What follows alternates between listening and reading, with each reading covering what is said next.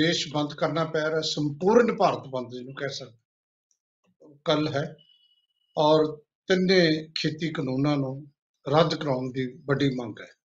ਲੇਕਿਨ ਇਹਦੇ ਨਾਲ ਹੀ ਕੁਝ ਹੋਰ ਮਸਲੇ ਵੀ ਉੱਠੇ ਨੇ ਜਿਹੜੇ ਸਿੱਧੇ ਤੌਰ ਤੇ ਕਿਸਾਨਾਂ ਨਾਲ ਸੰਬੰਧਿਤ ਨੇ। ਖਾਸ ਤੌਰ ਤੇ ਮਸਲਾ ਜਿਹੜਾ ਹੈ ਸਿੱਧੀ ਅਦਾਇਗੀ ਦਾ। ਇਹ ਜੋ ਸਰਕਾਰ ਜਿਸ ਤਰੀਕੇ ਨਾਲ ਚੱਲ ਰਹੀ ਹੈ, ਜਿਸ ਤਰੀਕੇ ਨਾਲ ਐਫਸੀਆਈ ਦੀ ਭੂਮਿਕਾ ਹੈ ਇਹਦੇ ਨਾਲ ਸਿੱਧੇ ਤੌਰ ਤੇ ਕਿਸਾਨਾਂ ਨੂੰ ਖਾਸ ਤੌਰ ਤੇ ਬੇਜ਼ਮੀਨੇ ਕਿਸਾਨ ਉਹਦੇ ਨਾਲ ਪ੍ਰਭਾਵਿਤ ਹੋਣਗੇ ਜਾਂ ਛੋਟੇ ਕਿਸਾਨ ਪ੍ਰਭਾਵਿਤ ਹੋਣਗੇ, ਜਿਹੜੇ ਠੇਕੇ ਤੇ ਲੈ ਕੇ ਜ਼ਮੀਨਾਂ ਵਾਹੁੰਦੇ ਨੇ ਤੇ ਨਾਲ ਇਹਦੇ ਨਾਲ ਵੱਡੀ ਪੱਧਰ ਤੇ ਪ੍ਰਭਾਵਿਤ ਹੋਣਗੇ ਆੜਤੀਏ। ਇਸ ਦੇ ਵਿੱਚ ਕੱਲ ਕੈਪਟਨ ਅਮਰਿੰਦਰ ਸਿੰਘ ਨੇ ਜਦੋਂ ਇਹ ਗੱਲ ਕਹੀ ਕਿ ਮੈਂ ਇਹਦੇ ਖਿਲਾਫ ਹਾਂ, ਜੋ ਸਿਸਟਮ ਚੱਲ ਰਿਹਾ ਹੈ ਬਹੁਤ ਵਧੀਆ ਚੱਲ ਰਿਹਾ ਹੈ ਔਰ ਸਰਕਾਰ ਨੂੰ ਨਹੀਂ ਚਾਹੀਦਾ ਇਸ ਨੂੰ ਬਦਲਣਾ ਔਰ ਇਹਦੇ ਨਾਲ ਮੈਂ ਉਹਨਾਂ ਦੀ ਬਾਡੀ ਲੈਂਗੁਏਜ ਦੇਖ ਰਿਹਾ ਸੀ ਕੈਪਟਨ ਅਮਰਿੰਦਰ ਸਿੰਘ ਗੁੱਸੇ ਨਾਲ ਬੋਲ ਰਹੇ ਸੀ ਕਿ ਸਾਡਾ ਜਿਹੜਾ ਆੜਤੀਆਂ ਤੇ ਕਿਸਾਨਾਂ ਦਾ ਰਿਸ਼ਤਾ ਬਹੁਤ ਪੁਰਾਣਾ ਹੈ ਨੌ ਮਾਸ ਦਾ ਰਿਸ਼ਤਾ ਕਈ ਵਾਰੀ ਕਹਿ ਚੁੱਕੇ ਨੇ। ਲੇਕਿਨ ਨਾਲ ਇੱਕ ਗੱਲ ਉਹਨਾਂ ਨੇ ਇਹ ਵੀ ਕਹੀ ਮੈਂ ਚਿੱਠੀ ਲਿਖੀ ਹੈ ਔਰ ਮੋਦੀ ਸਾਹਿਬ ਤੋਂ ਟਾਈਮ ਮੰਗਿਆ ਹੈ ਕੈਪਟਨ ਅਮਰਿੰਦਰ ਸਿੰਘ ਨੇ ਮੁਲਾਕਾਤ ਦਾ। ਲੇਕਿਨ ਚਿੱਠੀ ਜਿਹੜੀ ਲਿਖੀ ਹੈ ਉਹ ਕੁਝ ਹੋਰ ਕਹਿੰਦੀ ਹੈ। ਉਹਦੇ ਚ ਅਹ, ਕੈਪਟਨ ਸਾਹਿਬ ਨੇ ਕਿਹਾ ਘੱਟੋ ਘੱਟ ਇੱਕ ਸਾਲ ਲਈ ਤੁਸੀਂ ਪੁਰਾਣਾ ਸਿਸਟਮ ਰਹਿਣ ਦਿਓ। ਕੀ ਸਿਰਫ ਇੱਕ ਸਾਲ ਲਈ ਪੁਰਾਣਾ ਸਿਸਟਮ ਬੰਦ ਕਰਕੇ ਉਦੋਂ ਅਗਲੇ ਸਾਲ ਸਿੱਧੀ ਅਦਾਇਗੀ ਸ਼ੁਰੂ ਕਰਨ ਲਈ ਕੈਪਟਨ ਸਾਹਿਬ ਮੰਨ ਰਹੇ ਨੇ? ਕੀ ਸਿਰਫ ਇਲੈਕਸ਼ਨ ਈਅਰ ਕਰਕੇ ਇਹ ਸਾਰਾ ਕੁਝ ਹੋ ਰਿਹਾ ਹੈ? ਕੀ ਉਹਨਾਂ ਦਾ ਜਿਹੜਾ ਮੰਤਰੀ ਹੈ, ਭਾਰਤ ਭੂਸ਼ਣ ਆਸ਼ੂ, ਲਗਾਤਾਰ ਕਹਿ ਰਿਹਾ ਹੈ, ਅਸੀਂ ਕਿਸਾਨਾਂ ਦਾ ਦਾਣਾ ਦਾਣਾ ਚੱਕਾਂਗੇ? ਕਿਸ ਤਰ੍ਹਾਂ ਚੱਕਣਗੇ ਕਿਸਾਨਾਂ ਦਾ? ਐਫਸੀਆਈ ਕੁਝ ਹੋਰ ਕਹਿੰਦੀ ਹੈ, ਅਹ ਜਿਹੜਾ ਹੈ, ਤੁਸੀਂ ਕੁਝ ਹੋਰ ਕਹਿ ਰਹੇ ਹੋ। ਔਰ ਆੜਤੀਏ ਕੁਝ ਹੋਰ ਕਹਿ ਰਹੇ ਨੇ। ਇਹ ਤੇ ਅੱਜ ਆਪਾਂ ਚਰਚਾ ਕਰਨੀ ਹੈ ਤੇ ਚਰਚਾ ਕਰਨ ਲਈ ਜਿਹੜੇ ਸਾਡੇ ਨਾਲ ਮਹਿਮਾਨ ਜੁੜੇ ਨੇ ਉਹਨਾਂ ਦੇ ਵਿੱਚ ਵਿਜੇ ਕਾਲੜਾ ਜਿਹੜੇ ਨੇ ਉਹ ਪ੍ਰਧਾਨ ਨੇ ਫੈਡਰੇਸ਼ਨ ਆਫ ਆੜਤੀ ਐਸੋਸੀਏਸ਼ਨ ਦੇ। ਕੱਲ ਵਿਜੇ ਕਾਲੜਾ ਜੀ ਨੇ ਮੁਲਾਕਾਤ ਕੀਤੀ ਵੀਡੀਓ ਕਾਨਫਰੰਸ ਨਾਲ ਅਹ, ਕੈਪਟਨ ਅਮਰਿੰਦਰ ਸਿੰਘ ਨਾਲ ਔਰ ਜਿਹੜੇ ਫੂਡ ਸਪਲਾਈ ਮੰਤਰੀ ਭਾਰਤ ਭੂਸ਼ਣ ਆਸ਼ੂ ਨਾਲ ਤੇ ਉਹਨਾਂ ਦੇ ਹੋਰ ਅਧਿਕਾਰੀਆਂ ਨਾਲ ਆੜਤੀਆਂ ਦੀ ਕੱਲ ਗੱਲਬਾਤ ਹੋਈ। ਇਹਨਾਂ ਨੇ ਇੱਕ ਕਿਸਮ ਦਾ ਕੱਲ ਚੈਲੰਜ ਵੀ ਕੀਤਾ ਚੁਣੌਤੀ ਕਹਿ ਲਓ ਇੱਕ ਕਿਸਮ ਦਾ ਇਹਨਾਂ ਨੂੰ ਕਹਿਣਾ ਪਿਆ ਕਿ ਅਸੀਂ 30 ਮਾਰਚ ਨੂੰ ਕਰ ਰਹੇ ਹਾਂ ਇੱਕ ਮੀਟਿੰਗ। ਮੁਕਤਸਰ ਦੇ ਵਿੱਚ ਉਸ ਤੋਂ ਬਾਅਦ 5 ਅਪ੍ਰੈਲ ਨੂੰ ਬਾਗਾ ਪੁਰਾਣਾ ਅੱਜ ਕੱਲ ਸਾਰੇ ਬਾਗਾ ਪੁਰਾਣਾ ਜਾਂਦੇ ਨੇ। ਇਹ ਵੀ ਵੱਡਾ ਇਜਲਾਸ ਆੜਤੀਆਂ ਦਾ ਕਰ ਰਹੇ ਨੇ। ਇਹ ਵੀ ਫਿਰ ਕਿਸਾਨਾਂ ਦੇ ਰਾਹ ਤੇ ਤੁਰਨ ਲਈ ਮਜਬੂਰ ਹੋਣਗੇ। ਹੁਣ ਇਹ ਸਾਰਾ ਮਸਲਾ ਜਿਹੜਾ ਇਹਨਾਂ ਉਲਝਦਾ ਜਾ ਰਿਹਾ ਹੈ ਇਹ ਤੇ ਅੱਜ ਵਿਜੇ ਕਾਲੜਾ ਜੀ ਨੂੰ ਬੁਲਾਇਆ ਹੈ, ਇਹਨਾਂ ਨਾਲ ਗੱਲ ਕਰਾਂਗੇ। ਸਾਡੇ ਨਾਲ ਚਾਰ ਪੋਲੀਟੀਕਲ ਪਾਰਟੀ ਦੇ ਨੁਮਾਇੰਦੇ ਨੇ। ਉਹਨਾਂ ਚੋਂ ਹਿਬਾਬ ਸਿੰਘ ਗਰੇਵਾਲ ਸਾਹਿਬ ਨੇ ਆਮ ਆਦਮੀ ਪਾਰਟੀ ਤੋਂ ਕੁਲਦੀਪ ਸਿੰਘ ਧਾਲੀਵਾਲ ਜਿਹੜੇ ਸਾਡੇ ਨਾਲ ਜੁੜੇ ਨੇ, ਭਾਰਤੀ ਜਨਤਾ ਪਾਰਟੀ ਤੋਂ। ਐਡਵੋਕੇਟ ਅਰਸ਼ਦੀਪ ਸਿੰਘ ਕਲੇਰ, ਅਹ ਜਿਹੜੇ ਨੇ, ਉਹ ਸ਼੍ਰੋਮਣੀ ਅਕਾਲੀ ਦਲ ਤੋਂ ਨੇ। ਪ੍ਰਿੰਸ ਖੁੱਲਰ ਸਾਹਿਬ ਸਾਡੇ ਨਾਲ ਕਾਂਗਰਸ ਤੋਂ ਜੁੜੇ ਹੋਏ ਨੇ। ਔਰ ਤੁਹਾਡਾ ਸਭ ਦਾ ਸਵਾਗਤ। ਲੇਕਿਨ ਪ੍ਰ- ਵਿਜੇ ਕਾਲੜਾ ਜੀ, ਗੱਲ ਤੁਹਾਡੇ ਤੋਂ ਸ਼ੁਰੂ ਕਰਨੀ ਬਣਦੀ ਹੈ ਤੇ ਤੁਹਾਡੇ ਤੋਂ ਕਰ ਰਹੇ ਹੈ। ਅਸਲ ਗੱਲ ਕੀ ਹੈ? ਲਗਾਤਾਰ ਲੱਗੇ ਹੋਏ ਹੋ। ਕੱਲ ਕੈਪਟਨ ਸਾਹਿਬ ਨੇ ਕੋਈ ਤਸੱਲੀ ਨਹੀਂ ਪ੍ਰਗਟਾਈ। ਤੁਹਾਨੂੰ ਕੋਈ ਤਸੱਲੀ ਨਹੀਂ ਹੋਈ ਕਿ ਦਾਣਾ ਦਾਣਾ ਚੁਗਣਗੇ ਉਹ ਤਾਂ ਉਹ ਤਾਂ ਕਹਿੰਦਾ ਅਸੀਂ ਹਰ ਇੱਕ ਚੀਜ਼ ਚੁੱਕਾਂਗੇ। ਭਾਰਤ ਭੂਸ਼ਣ ਆਸ਼ੂ ਕਹਿੰਦਾ ਏਪੀਐਮਸੀ ਐਕਟ ਦੇ ਅਨੁਸਾਰ।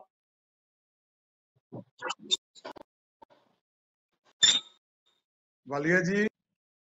ਜੀ ਵਿਜੇ ਵਾਲੀਆ ਜੀ।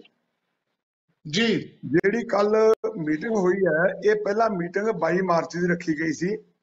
ਪਰ 22 ਮਾਰਚ ਨੂੰ ਸਾਡੇ ਚੀਫ ਸੈਕਟਰੀ ਸ਼੍ਰੀਮਤੀ ਵਿਨੀ ਮਹਾਜਨ ਜੀ ਦੇ ਨਾਲ ਮੀਟਿੰਗ ਅਰੇਂਜ ਹੋ ਗਈ secretary food agriculture secretary agriculture secretary secretary agriculture ਦੀ ਦੇ ਨਾਲ। ਉਹ ਇਸ ਕਰਕੇ ਮੀਟਿੰਗ ਪੋਸਟਪੋਨ ਕਰਤੀ 24 ਤਰੀਕ ਨੂੰ ਵੀ ਪਹਿਲਾਂ ਉਹਨਾਂ ਦਾ ਦੇਖ ਲਈਏ ਕਿ ਵਿਚਾਰ ਕੀ ਹੈ ਵਿਊ ਕੀ ਹੈ ਉਹਨਾਂ ਦੀ ਸੋਚ ਕੀ ਹੈ। ਜੋ ਕੱਲ। ਉਹਨਾਂ ਨੇ ਕੱਲ ਸ਼੍ਰੀਮਤੀ ਵਿਨੀ ਮਹਾਜਨ ਜੀ ਨੇ ਜੋ ਚਾਨਣਾ ਪਾਇਆ ਮੁੱਖ ਮੰਤਰੀ ਸਾਹਿਬ ਦੀ ਮੀਟਿੰਗ 'ਚ ਕਿ ਗਵਰਨਮੈਂਟ ਆਫ ਇੰਡੀਆ ਦਾ ਐਗਰੀਕਲਚਰ ਡਿਪਾਰਟਮੈਂਟ ਤੇ food and civil supply department ਇਹ ਗੱਲ ਕਹਿੰਦਾ ਹੈ ਕਿ ਜਿਹੜਾ ਫਾਈਨੈਂਸ ਡਿਪਾਰਟਮੈਂਟ ਜਿਹਨੇ ਸੀਸੀਐਲ ਲਿਮਟ ਜਾਰੀ ਕਰਨੀ ਹੈ ਉਹਨੇ ਇਸ ਗੱਲ ਦਾ ਸਿੱਧੇ ਲਫ਼ਜ਼ਾਂ 'ਚ ਇਹ ਗੱਲ ਕਹੀ ਹੈ ਕਿ ਜੇ ਪੰਜਾਬ ਸਰਕਾਰ ਕਿਸਾਨਾਂ ਦੇ ਖਾਤੇ 'ਚ ਪੈਸੇ ਨਹੀਂ ਪਾਉਂਦੀ ਤਾਂ ਅਸੀਂ ਪ੍ਰੋਕਿਉਰਮੈਂਟ ਨਹੀਂ ਕਰਾਂਗੇ ਸੀਸੀਐਲ ਲਿਮਟ ਨਹੀਂ। ਜਾਰੀ ਕਰਾਂਗੇ ਜਦ ਕਿ ਇਹਨਾਂ ਨੇ ਅੱਗੋਂ ਜਵਾਬ ਦਿੱਤਾ ਹੈ ਆਪਣੇ ਅਧਿਕਾਰੀਆਂ ਪੰਜਾਬ ਦੇ ਨੇ ਜਿਹੜੇ ਸ਼੍ਰੀ ਕੈਪਸਨਾ ਜੀ ਤੇ ਪਤੀ ਵਿਨੀ ਮਹਾਜਨ ਜੀ ਸਾਡੇ ਜਿਹੜੇ ਚੀਫ ਸੈਕਟਰੀ ਨੇ ਕਿ ਪੰਜਾਬ ਦਾ ਏਪੀਐਮਸੀ ਐਕਟ ਜਿਹੜਾ ਹੈ ਉਹ ਇਹ ਗੱਲ ਕਹਿੰਦਾ ਹੈ ਕਿ ਪੇਮੈਂਟ ਪਹਿਲਾਂ ਆੜਤੀ ਨੂੰ ਜਾਏਗੀ ਆੜਤੀ ਕਿਸਾਨ ਦੇ ਖਾਤੇ 'ਚ ਪਾਏਗਾ। ਵਾਲੀਆ ਜੀ। ਗੱਲ ਇਹ ਹੈ ਕਿ ਇਹ ਸਿਸਟਮ ਪਿਛਲੇ ਕਰੀਬ 70 ਸਾਲ ਤੋਂ ਚੱਲ ਰਿਹਾ ਹੈ। ਮੈਂ ਬੈਠੇ ਨੇ ਬੀਜੇਪੀ ਦੇ ਬੜੇ ਸਤਿਕਾਰਯੋਗ ਸਾਥੀ ਨੇ ਮੈਂ ਇਹਨਾਂ ਨਾਲ ਪਹਿਲਾਂ ਵੀ ਡਿਬੇਟ 'ਚ ਦੋ ਤਿੰਨ ਵਾਰੀ ਇਕੱਠੇ ਹੋਏ ਆ ਮੈਂ ਇੱਕ ਗੱਲ ਪੁੱਛਣਾ ਚਾਹਣਾ ਵੀ ਪੰਜਾਬ ਤੇ ਹਰਿਆਣੇ ਦੇ ਵਿੱਚੋਂ ਕਿਸੇ ਇੱਕ ਕਿਸਾਨ ਨੇ ਮੰਗ ਨਹੀਂ ਕੀਤੀ ਕਿ ਮੈਂ ਪੇਮੈਂਟ ਡਾਇਰੈਕਟ ਲੈਣੀ ਹੈ।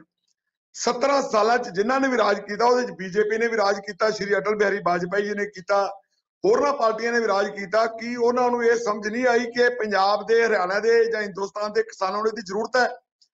ਐਮਐਸਪੀ ਜਿਹੜੀ ਹੈ, ਪੰਜਾਬ ਤੇ ਹਰਿਆਣੇ ਦੀ ਕਣਕ ਝੋਨੇ ਨੂੰ ਛੱਡ ਕੇ ਬਾਕੀ ਹਿੰਦੁਸਤਾਨ ਦੀਆਂ ਫਸਲਾਂ ਦੇ ਵਿੱਚੋਂ ਕਿਸੇ ਸੂਬੇ ਦੇ ਵਿੱਚ ਵੀ ਪੂਰੀ ਦੀ ਪੂਰੀ ਖਰੀਦ ਨਹੀਂ ਕੀਤੀ ਜਾਂਦੀ। ਜੇ ਕਣਕ ਦੀ ਗੱਲ ਕਰ ਲਓ, ਚਾਹੇ ਝੋਨੇ ਦੀ, ਚਾਹੇ ਮੱਕੀ ਦੀ, ਚਾਹੇ ਬਾਜਰੇ ਦੀ, ਚਾਹੇ ਸਰੋਂ ਦੀ ਤੇ ਇਹ ਜੀ ਸਿਸਟਮ ਦਾ ਸਭ ਤੋਂ ਵੱਡਾ ਜਿਹੜਾ ਹੈ ਪੰਜਾਬ ਹਰਿਆਣੇ ਨੂੰ ਹੈ ਕਿ ਪੰਜਾਬ ਤੇ ਹਰਿਆਣੇ ਦਾ ਆਰਥਿਕ ਸਿਸਟਮ ਇੰਨਾ ਬਿਹਤਰੀਨ ਮੰਨਿਆ ਗਿਆ ਹੈ। ਜਿਹਦੇ ਵਿੱਚ ਵਾਲੀਆ ਸਾਹਿਬ 15 ਦਿਨ ਦੇ ਵਿੱਚ ਆ ਪਿੱਛੇ 19 ਚੱਲਿਆ, ਹੁਣੇ ਮੇਰੇ ਸਾਥੀ ਕੁਲਰ ਸਾਹਿਬ ਗੱਲ ਕਰ ਰਹੇ ਸੀਗੇ, ਸ਼੍ਰੋਮਣੀ ਅਕਾਲੀ ਦਲ ਵਾਲੇ ਵੀ ਗੱਲ ਕਰ ਰਹੇ ਸੀਗੇ ਕਿ ਕੋਵਿਡ 19 ਦਾ ਹਰ ਕਿਤੇ ਜਵਾਨ ਦੇ ਉੱਤੇ ਹੈ ਬੜੀ ਮਹਾਮਾਰੀ ਫੈਲੀ ਵੀ ਹੈ ਪਿਛਲੇ ਸਾਲ ਤੋਂ।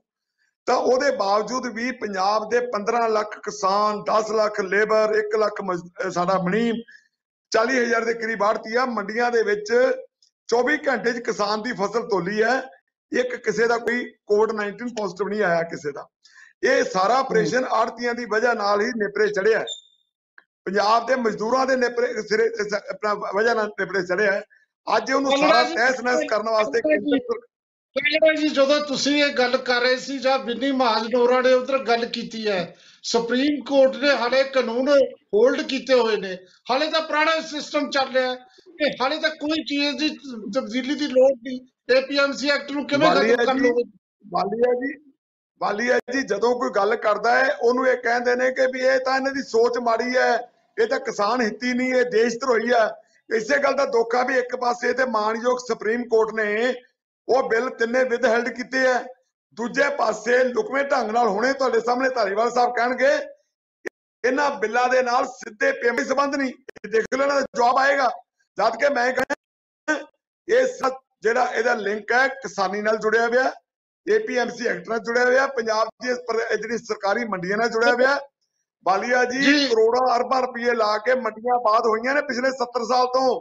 ਉਹ ਸਾਰੀਆਂ ਬੇਕਾਰ ਹੋ ਜਾਣਗੀਆਂ। ਅਸੀਂ ਲੋਕਾਂ ਨੇ ਬੋਲੀ ਦੇ ਉੱਤੇ ਸਰਕਾਰ ਤੋਂ ਕਰੋੜ ਕਰੋੜ 2-2 ਕਰੋੜ ਦੀਆਂ ਦੁਕਾਨਾਂ ਮੁੱਲ ਲਈਆਂ, ਬੈਂਕਾਂ ਤੋਂ ਕਰਜ਼ੇ ਲੈ ਕੇ ਲੱਖਾਂ ਮਨੀਮ ਸਾਡੀਆਂ ਦੁਕਾਨਾਂ ਤੇ ਕੰਮ ਕਰਦੇ ਨੇ, ਰੋਜ਼ਗਾਰ ਉਹ ਸਾਰਾ ਖੋਇਆ ਜਾਊਗਾ।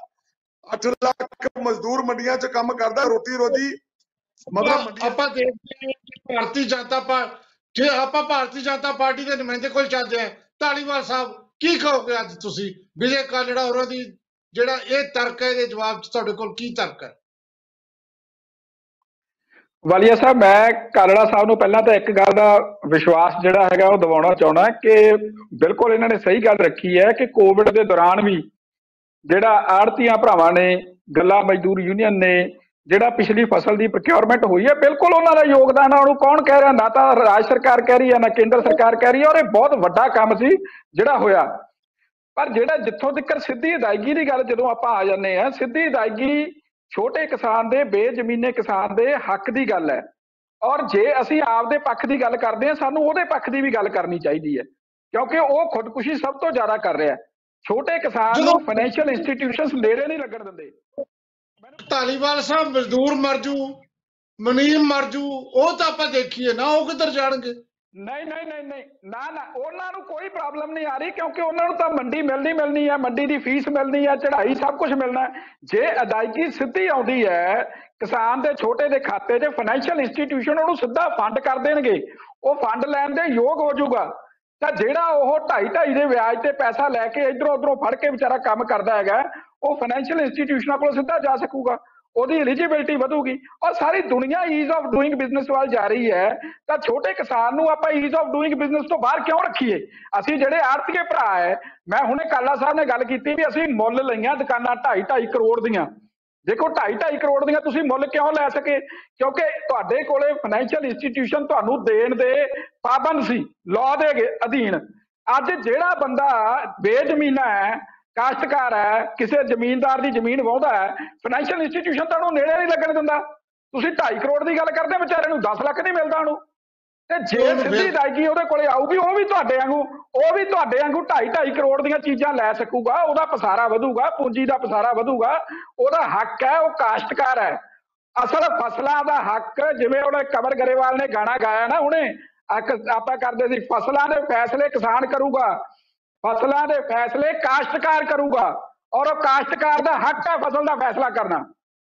ਧਾਲੀਵਾਲ ਸਾਹਿਬ ਬੰਦੇ ਪਏ ਹੋ ਫਿਰ ਬਿੱਲ ਕਿਵੇਂ ਲੈਂਦੇ ਤੁਸੀਂ? ਕਾਸ਼ਤਕਾਰ ਤੋਂ ਬਿਨਾਂ ਪੁੱਛੇ। ਮਾਲਕ ਦੇ ਖਾਤੇ 'ਚ ਪੈਸਾ ਜਾਣਾ ਉਹਨਾਂ ਕੋਲ ਤਾਂ ਉਹਨਾਂ ਨੂੰ ਤਾਂ। ਪਹਿਲਾਂ ਇਹ ਦੱਸੋ ਜਿਹੜੇ ਠੇਕੇ ਤੇ ਲੈ ਕੇ ਜ਼ਮੀਨਾਂ ਵਾਉਂਦੇ ਨੇ ਉਹਨਾਂ ਦਾ ਕਿਤਨਾ ਜਾਏਗੀ ਪੇਮੈਂਟ ਉਹਨਾਂ ਕੋ ਜਿਹੜੇ ਠੇਕੇ ਤੇ ਲੈ ਕੇ 50% ਮਾਲੀਆ ਕਿਸਾਨ ਵਾਈ ਕਰਦੇ ਆ ਇਹਦਾ ਜਵਾਬ ਦਿਓ ਧਾਲੀਵਾਲ ਸਾਹਿਬ। ਫੁੱਲਰ ਸਾਹਿਬ ਇੱਕ ਮਿੰਟ ਫੁੱਲਰ ਸਾਹਿਬ ਇੱਕ ਮਿੰਟ ਮੈਨੂੰ ਬੋਲਿਆ ਸਾਹਿਬ ਪਲੀਜ਼ ਧਾਲੀਵਾਲ ਸਾਹਿਬ, ਮੈਂ ਤੁਹਾਨੂੰ ਪੁੱਛਣਾ ਚਾਹਣਾ ਪੰਜਾਬ ਦੇ 15 ਲੱਖ ਕਿਸਾਨਾਂ ਨੂੰ 2013 ਚ ਮਾਨਯੋਗ ਪੰਜਾਬ ਹਰਿਆਣਾ ਹਾਈ ਕੋਰਟ ਨੇ ਆਪਸ਼ਨ ਦਿੱਤੀ ਸੀ ਵੀ ਪੇਮੈਂਟ ਆੜਤੀਆਂ ਤੋਂ ਲੈਣੀ ਕਿ ਕਿਸਾਨ ਤੋਂ ਲੈਣੀ ਹੈ? ਅਹ ਸਰਕਾਰ ਤੋਂ ਲੈਣੀ ਹੈ? ਮੈਂ ਚੈਲੰਜ ਕਰਦਾ ਵੀ ਸਰਦਾਰ ਅਜਮੇਰ ਸਿੰਘ ਲੱਖੋਵਾਲ ਨੇ 1 ਸਾਲ ਪੇਮੈਂਟ ਸਿੱਧੀ ਲਈ ਹੈ। 15 ਲੱਖ ਕਿਸਾਨਾਂ ਨੇ ਡਰਾਈ ਕਰਤਾ ਪੇਮੈਂਟ ਅਸੀਂ ਆੜਤੀਆਂ ਤੋਂ ਲੈਣੀ ਹੈ। 2 ਕਿੱਲੇ ਦਾ ਹੋਵੇ 2 ਕਨਾਲ ਦਾ ਹੋਵੇ, ਇੱਕ ਕਿਸਾਨ ਸਵੇਰੇ ਟੀਵੀ ਤੇ ਲੈ ਆਇਆ ਜੇ ਵੀ ਮੈਨੂੰ ਫਸਲ ਵੇਚੀ ਤੇ ਪੈਸੇ ਘੱਟ ਮਿਲੇ ਆ। ਅਸੀਂ ਇਹ ਮੰਗ ਛੱਡ ਦਿਆਂਗੇ। ਪੂਰੇ ਕਿਸਾਨਾਂ ਨੂੰ ਪੈਸੇ ਪੂਰੇ ਮਿਲਦੇ ਆ ਐਮਐਸਪੀ ਤੇ ਇਸ ਤੋਂ ਦੂਜੀ ਗੱਲ ਜੇ ਕਿਸਾਨ ਨੂੰ ਜੋ ਲੋੜੀ ਹੈ ਉਹ ਆੜਤੀਆ ਪੂਰੀ ਕਰਦਾ ਹੈ। ਉਹਦਾ ਏਟੀਐਮ ਉਹ ਹੈ ਆੜਤੀਆ ਚਲਾ ਜਿਹਦੇ ਖਾਤੇ 'ਚ ਕੋਈ ਪੈਸਾ ਨਹੀਂ ਉਹਨੂੰ ਵੀ ਪੈਸੇ ਮਿਲਦੇ ਆ। ਕਿਸਾਨ ਸੰਤੁਸ਼ਟ ਹੈ। ਤੁਸੀਂ ਕਿਸਾਨ ਨੂੰ ਪੁੱਛੋ ਵੀ ਕਿਸਾਨ ਕਿੱਥੇ ਖੜਾ ਹੈ। ਸੈਂਟਰ ਸਰਕਾਰ ਨਾਲ ਖੜਾ ਪੰਜਾਬ ਸਰਕਾਰ ਨਾਲ ਵੀ ਕਰ ਲੈਣ ਖੜਾ। ਜੀ ਧਾਲੀਵਾਲ ਸਾਹਿਬ ਦਾ ਪੂਰੀ ਕਰ ਜਵਾਬ ਲੈਣ ਦਿਓ ਧਾਲੀਵਾਲ ਜੀ, ਹਾਂਜੀ। ਕਾਲਾ ਸਾਹਿਬ, ਮੈਂ ਕੋਈ ਬਲੇਮ ਦੇਖੋ, ਆੜਤੀਏ ਭਰਾਵਾਂ ਤੇ ਕੋਈ ਬਲੇਮ ਨਹੀਂ ਹੈਗਾ ਵੀ ਉਹ ਘੱਟ ਪੇਮੈਂਟ ਦਿੰਦੇ ਬਿਲਕੁਲ ਗਲਤ ਗੱਲ ਹੈ। ਪੂਰੀ ਪੇਮੈਂਟ ਦਿੰਦੇ ਆ ਔਰ ਪੂਰਾ ਹਿਸਾਬ ਕਿਤਾਬ ਹੈ ਔਰ ਏਟੀਐਮ ਹੈ, ਕਿਸਾਨ ਦਾ। ਮੈਂ ਬਿਲਕੁਲ ਇਹ ਗੱਲ ਕਹਿਣਾ ਉਸ ਗੱਲ ਨੂੰ ਇਸ ਪਾਸੇ ਤਾਂ ਲੈ ਕੇ ਨਹੀਂ ਜਾਣਾ ਚਾਹੀਦਾ। ਪਰ ਜੇ ਸਿੱਧੀ ਉਹਦੇ ਖਾਤੇ ਆਉਂਦੀ ਹੈ ਤਾਂ ਉਹਦੀ ਫਾਈਨੈਂਸ਼ੀਅਲ ਆਜ਼ਾਦੀ ਵੱਧਦੀ ਹੈ। ਜਿਹੜਾ ਕਾਸ਼ਤਕਾਰ ਹੈ, ਉਹਦੀ ਆਜ਼ਾਦੀ ਵੱਧਦੀ ਹੈ। ਔਰ ਉਸ ਪਾਸੇ ਸਾਨੂੰ ਜਾਣਾ ਚਾਹੀਦਾ। ਔਰ ਛੋਟਾ ਜਿਹੜਾ ਕਾਸ਼ਤਕਾਰ ਹੈ ਉਹੀ ਮਰ ਰਿਹਾ ਸਭ ਤੋਂ ਜ਼ਿਆਦਾ ਸੁਸਾਈਡ ਹੀ ਉਹ ਕਰ ਰਿਹਾ ਹੈ। ਪੰਜਾਬ ਦੀ ਕਿਸਾਨੀ ਨੂੰ ਬਰਬਾਦ ਕਰਨ ਲੱਗੇ ਹੋ ਇਹਨਾਂ ਬਿੱਲਾਂ ਦੇ ਰਾਹੀਂ ਅਡਾਨੀ ਬਾਨੀ ਵਾਸਤੇ। ਤੁਹਾਨੂੰ ਇਤਿਹਾਸ ਮਾਫ ਨਹੀਂ ਕਰੇਗਾ। ਜੀ ਆਪਾਂ ਇਹ ਗੱਲ ਜਾਰੀ ਰੱਖਣੀ ਸਾਹਿਬ ਅਡਾਨੀ ਬਾਨੀ ਇਹ ਚ ਕਿੱਥੋਂ ਆ ਗਏ? ਐਵੇਂ ਅਡਾਨੀ ਬਾਨੀ ਨੂੰ ਚੱਕੀ ਅਡਾਨੀ ਬਾਨੀ ਸਾਰਾ ਕਿਸਾਨ ਕਿੱਥੇ ਜਾਊਗਾ? ਬ੍ਰੇਕ ਤੋਂ ਬਾਅਦ ਮਿਲਦੇ ਆਪਾਂ। ਹੁਣ ਲੈਣੇ ਬ੍ਰੇਕ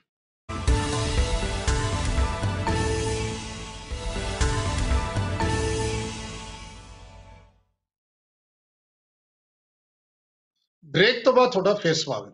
ਦੇਖੋ, ਜਿਸ ਕਿਸਮ ਦਾ ਇਹ ਮਸਲਾ ਹੈ, ਮੈਂ ਇਹ ਮਸਲੇ 'ਚ ਦੋ ਤਿੰਨ ਨੁਕਤੇ ਸ਼ੁਰੂ 'ਚ ਹੀ ਉਠਾਏ ਸੀ ਕਿ ਦੇਖੋ, ਸਿੱਧੀ ਅਦਾਇਗੀ ਨਾਲ ਜੋ ਆੜਤੀਏ ਸੋਚਦੇ ਨੇ, ਤੁਸੀਂ ਸੁਣੀ ਰਹੇ ਹੋ, ਵਿਜੇ ਕਾਲੜਾ ਸਾਡੇ ਨਾਲ ਨੇ, ਉਹਨਾਂ ਦੀ ਗੱਲ ਸੁਣੀ। ਲੇਕਿਨ ਨਾਲ ਮੈਂ ਜੋ ਕਾਂਗਰਸ ਸਰਕਾਰ, ਜਿਹੜੀ ਸੂਬਾ ਸਰਕਾਰ ਹੈ, ਸੈਂਟਰ ਤਾਂ ਕਰ ਹੀ ਰਹੀ ਹੈ, ਆਪਣੇ ਸਾਹਮਣੇ ਹੈ। ਲੇਕਿਨ ਜਿਹੜੀ ਸੂਬਾ ਸਰਕਾਰ ਹੈ, ਉਹ ਵੀ ਕੈਪਟਨ ਸਾਹਿਬ ਦਾ ਪੱਤਰ ਇਹ ਕਹਿੰਦਾ ਹੈ, ਇੱਕ ਸਾਲ ਲਈ ਤੁਸੀਂ ਸਿੱਧੀ ਅਦਾਇਗੀ, ਇੱਕ ਸਾਲ ਤੋਂ ਬਾਅਦ ਫਿਰ ਉਹੀ ਅਹ, ਮਸਲਾ ਖੜਾ ਰਹੂਗਾ। ਇਹਦਾ ਕੋਈ ਪਰਮਾਨੈਂਟ ਹੱਲ? ਇੱਕ ਕੈਪਟਨ ਸਾਹਿਬ ਦੇ ਲੈਟਰ ਚਿੱਠੀ ਤੁਸੀਂ ਪੜ੍ਹੀ ਨਹੀਂ। ਨਹੀਂ ਨਹੀਂ ਨਹੀਂ ਉਹ ਨਾਰਮ ਵਾਲੇ ਚਿੱਠੀ ਹੈ ਨਾਰਮ ਵਾਸਤੇ। ਉਹ ਨਵੇਂ ਨਾਰਮ ਵਾਸਤੇ ਉਹ ਸਿੱਧੀ ਪੇਮੈਂਟ ਵਾਲੀ ਚਿੱਠੀ ਨਹੀਂ ਕਿ ਪੜ੍ਹ ਲਓ ਚੰਗੀ ਗਲਤ ਹੈ। ਉਹ ਚਿੱਠੀ ਨਾਰਮ ਵਾਸਤੇ ਨਿਕਲੇ ਜੇ ਰੁਕ ਜਾਓ ਜੇ ਨਾਰਮਲ ਲਾਗੂ ਨਹੀਂ ਹੋ ਸਕਦੀ ਉਹਦੇ ਵਾਸਤੇ ਇਹ ਗੱਲ ਕਹੀ ਉਹਨਾਂ ਨੇ ਸਿੱਧੀ ਦੇਗੀ ਵਾਲੀ ਕੈਪਟਨ ਸਾਹਿਬ ਨੇ 1 ਸਾਲ ਨਹੀਂ ਮੰਗਿਆ। ਉਹ ਤੁਸੀਂ ਦੇਖੋ। ਚੰਗੀ ਤਾਂ ਚਿੱਠੀ ਪੜੋ ਮੈਂ ਜਿਹੜੇ ਹੋ ਸਕਦਾ ਜਿਹੜੇ ਅਖਬਾਰ 'ਚ ਮੈਂ ਪੜਿਆ ਹੋਵੇ ਉਹ 'ਚ ਇਸ ਤਰ੍ਹਾਂ ਦੀ ਗੱਲ ਹੈ। ਮੈਂ ਕੱਲੜਾ ਜੀ ਤੁਹਾਡੇ ਕੋਲ ਦੁਬਾਰਾ ਆਉਣਾ ਤੁਹਾਡੀ। ਅਸੀਂ ਜਿਹੜੀ ਹੈ ਐਕਸ਼ਨ ਲਵਾਂਗੇ ਲੇਕਿਨ ਬਾਕੀ ਪੋਲੀਟੀਕਲ ਪਾਰਟੀਆਂ ਕੋਲ ਜਾਈਏ। ਅਵਾਬ ਸਿੰਘ ਗਰੇਵਾਲ ਕੀ ਕਹੋਗੇ ਸਾਰੀ ਗੱਲਬਾਤ ਤੇ? ਵਾਲੀਆ ਸਾਹਿਬ ਗੱਲ ਇਹ ਹੈ ਕਿ ਇਹ ਕਾਰਪੋਰੇਟਾਈਜੇਸ਼ਨ ਆਫ ਐਗਰੀਕਲਚਰ ਵੱਲ ਨੂੰ ਤੋੜ ਰਹੇ ਨੇ। ਜਿਹੜਾ 40% ਜਿਹੜੇ ਯਾਰ ਠੇਕੇ ਤੇ ਲੈ ਕੇ ਜ਼ਮੀਨਾਂ ਵਾਹੀ ਕਰਦੇ ਨੇ ਉਹਨਾਂ ਨੂੰ ਤਾਂ ਪੈਸੇ ਮਿਲਣੇ ਹੀ ਨਹੀਂ। ਉਹ ਤਾਂ ਇੱਕ ਤੁਸੀਂ ਹੋਰ ਨਵਾਂ ਇੱਕ ਟੰਟਾ ਜਿੱਥੇ ਤੁਸੀਂ ਉਹਨਾਂ ਨੂੰ ਸਿਸਟਮ ਚੋਂ ਬਾਹਰ ਕੱਢਤਾ ਬੇਸਿਕ ਮਕਸਦ ਇਹਨਾਂ ਕਾਨੂੰਨਾਂ ਦਾ ਇਹ ਹੈ ਬੇਸਿਕ ਮਕਸਦ ਇਹ ਹੈ, ਕਿਸੇ ਵੀ ਤਰੀਕੇ ਨਾਲ ਜਿਹੜੇ ਇਹਨਾਂ ਦੇ ਕਾਰਪੋਰੇਟ ਓਵਰ ਨੇ, ਜਿਨ੍ਹਾਂ ਕਰਕੇ ਇਹਨਾਂ ਦੀ ਸਰਕਾਰ ਆਈ ਹੈ, ਜਿਨ੍ਹਾਂ ਕਰਕੇ ਇਹਨਾਂ ਨੂੰ ਪੈਸੇ ਮਿਲੇ ਨੇ, ਜਹਾਜ਼ਾਂ ਚੋਂ ਉੜ ਕੇ ਇਹਨਾਂ ਨੇ ਸਰਕਾਰਾਂ ਬਣਾਈਆਂ ਨੇ, ਉਹਨਾਂ ਨੂੰ ਵਾਅਦੇ ਕੀਤੇ ਗਏ ਕਿ ਪੰਜਾਬ ਤੇ ਹਰਿਆਣਾ ਦੀ ਕਿਸਾਨੀ ਅਸੀਂ ਤੁਹਾਨੂੰ ਦੇ ਦੇਵਾਂਗੇ। ਤੇ ਉਹ ਆਪਣਾ ਵਾਅਦਾ ਜਿਹੜਾ ਪੂਰਾ ਕਰ ਰਹੇ ਨੇ ਮੋਦੀ ਸਾਹਿਬ ਉਹ ਧਾਲੀਵਾਲ ਸਾਹਿਬ ਅੰਬਾਨੀ ਤੇ ਅਦਾਨੀ ਨੂੰ ਕੀਤਾ ਵਾਅਦਾ ਪੂਰਾ ਕਰ ਰਹੇ, ਪੰਜਾਬ ਤੇ ਹਰਿਆਣੇ ਤੇ ਹਿੰਦੁਸਤਾਨ ਦੇ ਕਿਸਾਨ ਨਾਲੋਂ ਵਾਅਦਾ ਪੂਰਾ ਨਹੀਂ ਹੋ ਰਿਹਾ। ਦੂਜੀ ਗੱਲ ਜਿਹੜੀ ਹੈ, ਇਹਨਾਂ ਨੂੰ ਇਹ ਪੁੱਛੇ, ਤੁਸੀਂ ਕਹਿੰਦੇ ਹੋ ਕਿ ਤੁਸੀਂ ਫਾਈਨੈਂਸ਼ੀਅਲ ਸੰਸਥਾਵਾਂ ਨਾਲ ਜੋੜਨਾ ਚਾਹੁੰਦੇ ਹੋ। ਜਦੋਂ ਬੰਦਾ ਤੁਸੀਂ ਸਿਸਟਮ ਚ ਉਹਨੂੰ ਪੁਸ਼ ਕਰਕੇ ਬਾਹਰ ਹੀ ਕੱਢਤਾ, ਜਦੋਂ ਬੰਦਾ ਜਿਹਦੇ ਨਾਮ ਤੇ ਜ਼ਮੀਨ ਨਹੀਂ, ਉਹਨੂੰ ਕੋਈ ਪੈਸਾ ਨਹੀਂ ਮਿਲਣਾ ਫਾਈਨੈਂਸ਼ੀਅਲ ਇੰਸਟੀਟਿਊਸ਼ਨ ਨੂੰ ਸੌਖੀ ਕਿਵੇਂ ਹੋ ਜੂਗੀ ਜੀ? ਉਹ ਤਾਂ ਸਮਾਂ ਕਿ ਹੋਰ ਪੁਸ਼ ਹੋ ਜਾਊਗਾ ਇਹ ਤਾਂ ਬਲੈਕ ਮਾਰਕੀਟ ਹੋਰ ਤਰ੍ਹਾਂ ਦੇ ਕਾਲੇ ਕੰਮ ਹੋਣਗੇ। ਸੋ ਇਹ ਬੇਸਿਕ ਬੇਸਿਕਲੀ ਬਹਾਨੇਬਾਜ਼ੀ ਹੈ ਕਿਉਂਕਿ ਇਹਨਾਂ ਇੱਕ ਉਹ ਲੈਣਾ ਸਾਹਿਬ ਹੈ ਤੁਹਾਡਾ ਕੋਈ ਪੁਆਇੰਟ ਆ ਗਿਆ ਐਗਰੀਕਲਚਰ ਹਿੰਦੁਸਤਾਨ ਸਪੈਸ਼ਲੀ ਪੰਜਾਬ ਪੰਜਾਬ ਸਾਹਿਬ ਦੇ ਵਿੱਚ ਜਿਹੜਾ ਤੁਹਾਡੀ ਇੰਡੀਪੈਂਡੈਂਟ ਕੱਟ ਰਹੀ ਹੈ ਮੈਂ ਚਾਹੂੰਗਾ ਮੈਂ ਅਰਸ਼ਪ੍ਰਦੀਪ ਕਲੇਰ ਹੋਣਾ ਕੋਲ ਚੱਲਿਆ ਹੈ। ਤੁਸੀਂ ਚਾਹੇ ਰੀਜੁਆਇਨ ਕਰ ਲਓ ਜਾਂ ਠੀਕ ਕਰ ਲਓ ਥੋੜੀ ਆਵਾਜ਼ ਕੱਟ ਰਹੀ ਹੈ ਮੈਂ ਦੁਬਾਰਾ ਆਉਂ ਤੁਹਾਡੇ ਕੋਲ ਲੇਕਿਨ ਤੁਹਾਡਾ ਪੁਆਇੰਟ ਆ ਗਿਆ ਸਾਡੇ ਕੋਲ ਅਹ ਜੀ ਕਲੇਰ ਸਾਹਿਬ ਐਡਵੋਕੇਟ ਕਲੇਰ ਕੀ ਕਹੋਗੇ ਤੁਸੀਂ ਆਪਦੀ ਪਾਰਟੀ ਵੱਲੋਂ ਤੇ ਤੁਸੀਂ ਦਾ ਐਡਵੋਕੇਟ ਹੋ, ਤੁਹਾਡੇ ਕੋਲ ਕੀ ਤੱਕ ਹੈ? ਵਾਲੀਆ ਸਾਹਿਬ, ਦੇਖੋ, ਸਭ ਤੋਂ ਪਹਿਲੀ ਗੱਲ ਇਹ ਹੈ, ਮੈਨੂੰ ਅੱਜ ਕਹਿਣ ਦੇ ਵਿੱਚ ਕੋਈ ਹਿਚਕ ਨਹੀਂ ਕਿ ਬੀਜੇਪੀ ਦੀ ਕੇਂਦਰ ਸਰਕਾਰ ਮੈਜੋਰਿਟੀ ਦਾ ਮਿਸਯੂਜ਼ ਕਰ ਰਹੀ ਹੈ। ਔਰ ਉਹ ਮਿਸਯੂਜ਼ ਨੂੰ ਕਰਕੇ ਅੱਜ ਦੇਸ਼ ਦੇ ਵਿੱਚ ਫੈਡਰਲ ਸਿਸਟਮ ਨੂੰ ਢਾਹ ਲਾ ਕੇ ਟੋਟਲ ਸੈਂਟਰਲਾਈਜੇਸ਼ਨ ਕਰਨ ਦੀ ਕੋਸ਼ਿਸ਼ ਕੀਤੀ ਜਾ ਰਹੀ ਹੈ। ਔਰ ਮੈਂ ਚੈਨਲ ਦੇ ਉੱਤੇ, ਜੋ ਦਿੱਲੀ ਦੇ ਵਿੱਚ ਵੀ ਐਕਟ ਲੈ ਕੇ ਆਂਦਾ ਗਿਆ, ਜਿੱਥੇ ਲੈਫਟੀਨੈਂਟ ਗਵਰਨਰ ਨੂੰ ਦਿੱਲੀ ਸਰਕਾਰ ਦੇ ਸਿਰ ਤੇ ਬਿਠਾਇਆ ਗਿਆ, ਮੈਂ ਉਹਦੀ ਵੀ ਨਿਖੇਧੀ ਕਰਦਾ। ਔਰ ਦੂਸਰੇ ਪਾਸੇ ਗੱਲ ਅੱਜ ਵਾਲੀਆ ਸਾਹਿਬ ਇਹ ਹੈਗੀ ਹੈ ਕਿ ਬੀਜੇਪੀ ਲੱਗਦਾ ਹੈ ਆਪਣੇ ਪੁਰਾਣੇ ਲੀਡਰਾਂ ਦੀਆਂ ਗੱਲਾਂ ਨੂੰ ਵੀ ਭੁੱਲ ਗਈ। ਸੁਸ਼ਮਾ ਸਵਰਾਜ, ਜਿਹੜੇ ਕਹਿੰਦੇ ਹੁੰਦੇ ਸੀ, ਆੜਤੀਆ ਜਿਹੜਾ ਕਿਸਾਨ ਦਾ ਏਟੀਐਮ ਉਹਦਾ ਬੈਂਕ ਹੈ। ਸਾਡਾ ਸਿਸਟਮ ਐਦਾਂ ਦਾ। ਉਰੇ ਕਿਸਾਨ ਖੇਤੀ ਕੋਈ ਪ੍ਰੋਫਿਟੇਬਲ ਨਹੀਂ ਹੈਗੀ ਪੰਜਾਬ ਦੇ ਵਿੱਚ, ਜਿਸ ਤਰ੍ਹਾਂ ਦੀਆਂ ਗੱਲਾਂ ਢਾਲੀਵਾਲ ਸਾਹਿਬ ਕਰ ਰਹੇ ਨੇ। ਉਰੇ ਬੜਾ ਹੀ ਇੱਕ ਔਖਾ ਤਰੀਕੇ ਨਾਲ ਖੇਤੀ ਕਿਸਾਨ ਕਰ ਰਿਹਾ, ਛੋਟਾ ਫਾਰਮਰ ਹੈ ਔਰ ਆੜਤੀਏ ਕਰਕੇ ਹੀ ਉਹਦਾ ਸਰਵਾਈਵਲ ਹੈ।